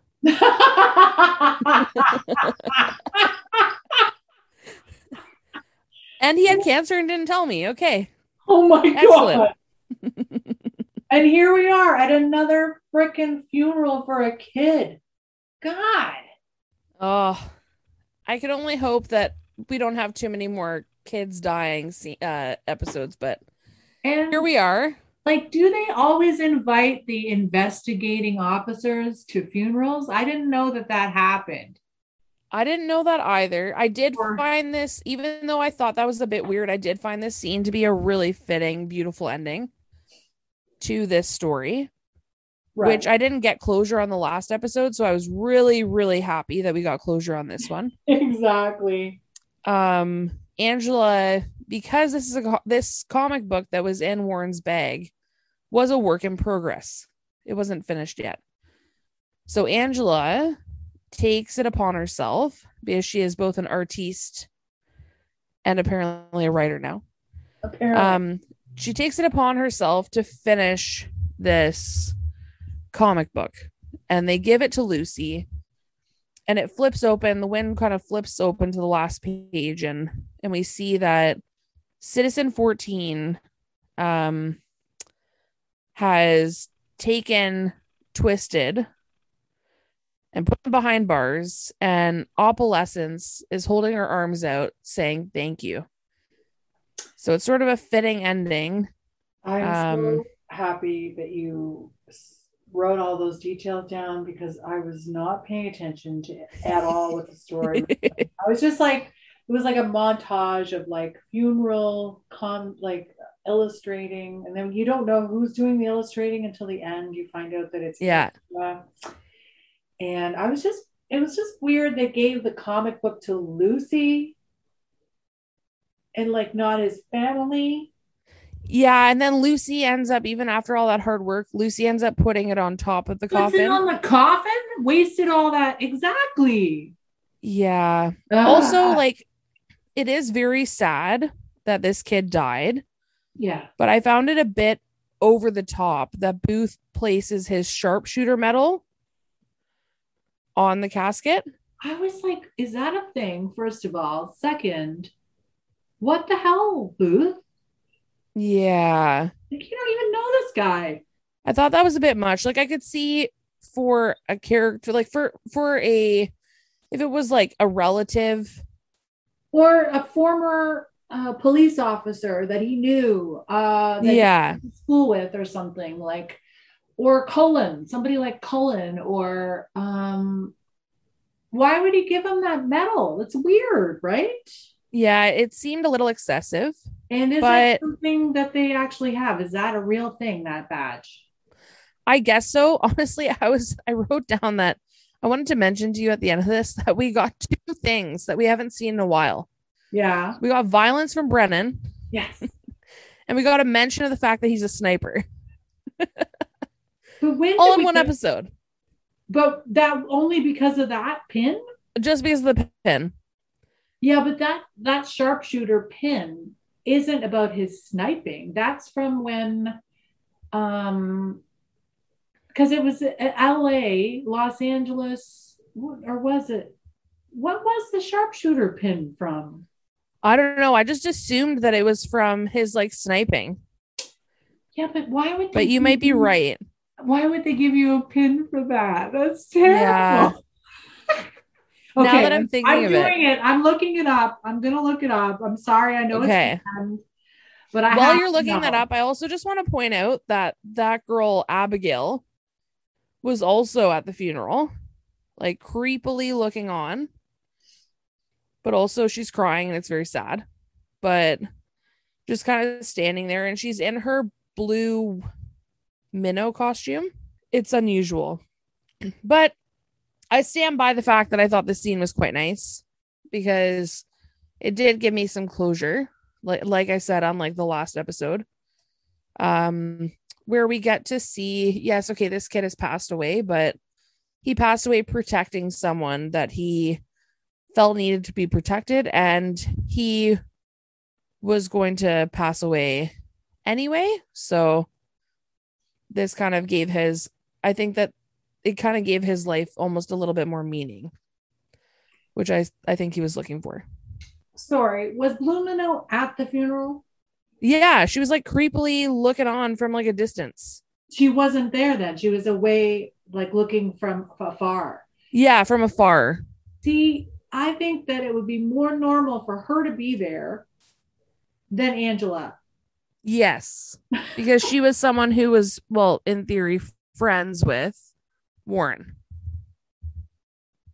So, what is the sharpshooter medal for? I'm for? looking up the sharpshooter pin.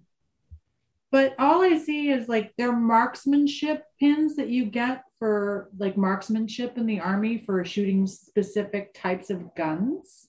It's I, I think that that I think it's related to his time in the army But why is he giving it to this kid? Because he's being super sentimental and being Booth, who we don't always understand. It doesn't make sense to me. no, it's super random. He probably has a ton. Like in reality, he's like, I'm a killer. you know what? He I'm probably has like a whole drawer full of sharp. got like yeah, like a whole chest full at the end of his bed. But we did end up with a beautiful comic that Angela spent the whole episode working on, and then it got buried with him. I'm just looking up Seeley Booth sharpshooter pin. I'm obsessed.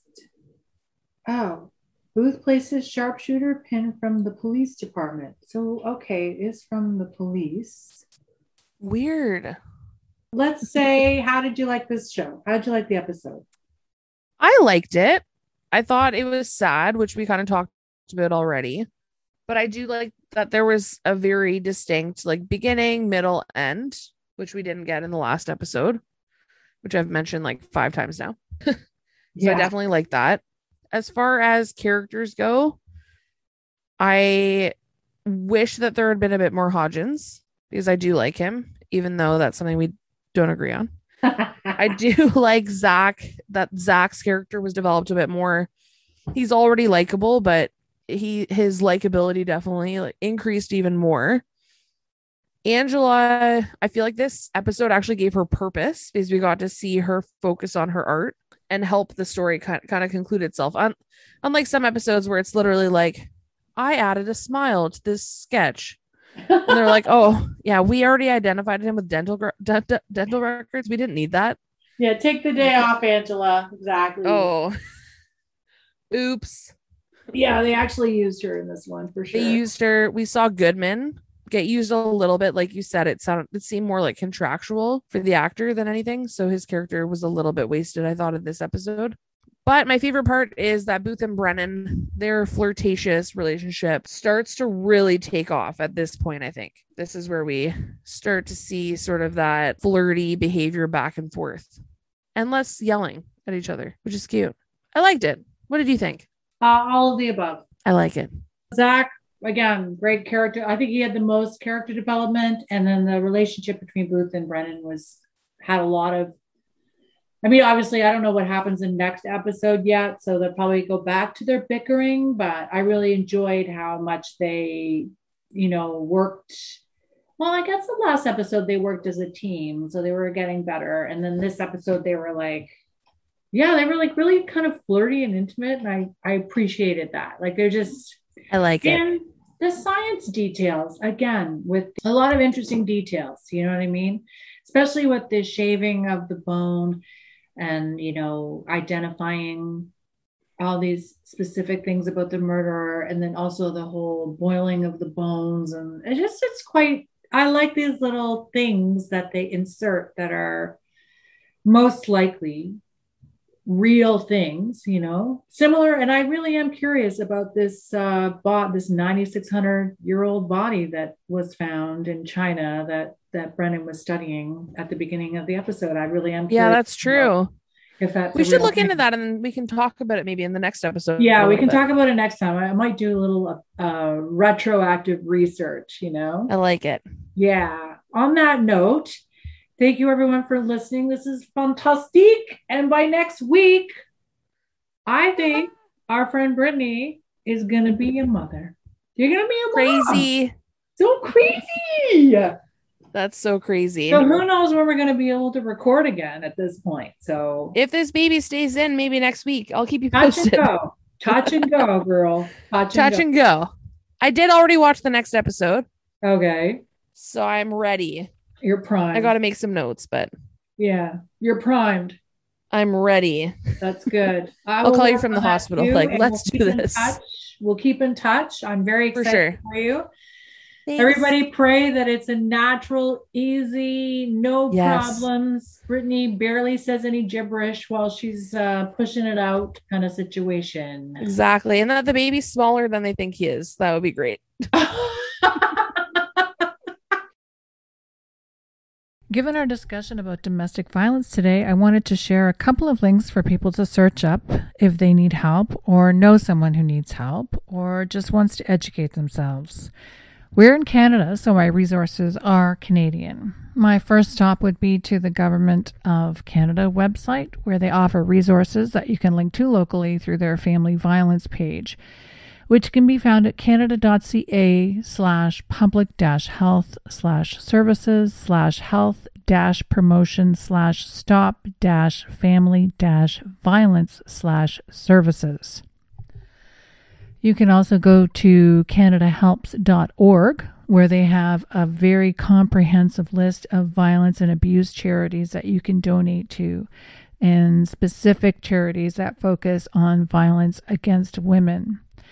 We appreciate your all being open to listening to this discussion, and our email is available. My DMs on Squintcast at uh, TikTok and Instagram are open. Our email again is squintcastpodcast at gmail.com.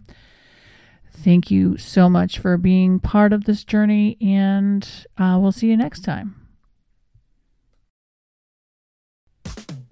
Thanks for listening to Squintcast with me, Kelly Booth, and my and your new friend, Brittany Elsner. The Bones theme is performed by The Crystal Method. They can be found on Instagram and YouTube at The Crystal Method and at thecrystalmethod.com. Intro and outro music is by Twisterium at Pixabay. You can find us on Instagram and TikTok at Squintcast. Email us at squintcastpodcast at gmail.com. You can find me at fab underscore empire underscore on Instagram and TikTok. Brittany can be found at Brittany81523 on Instagram. See you next time.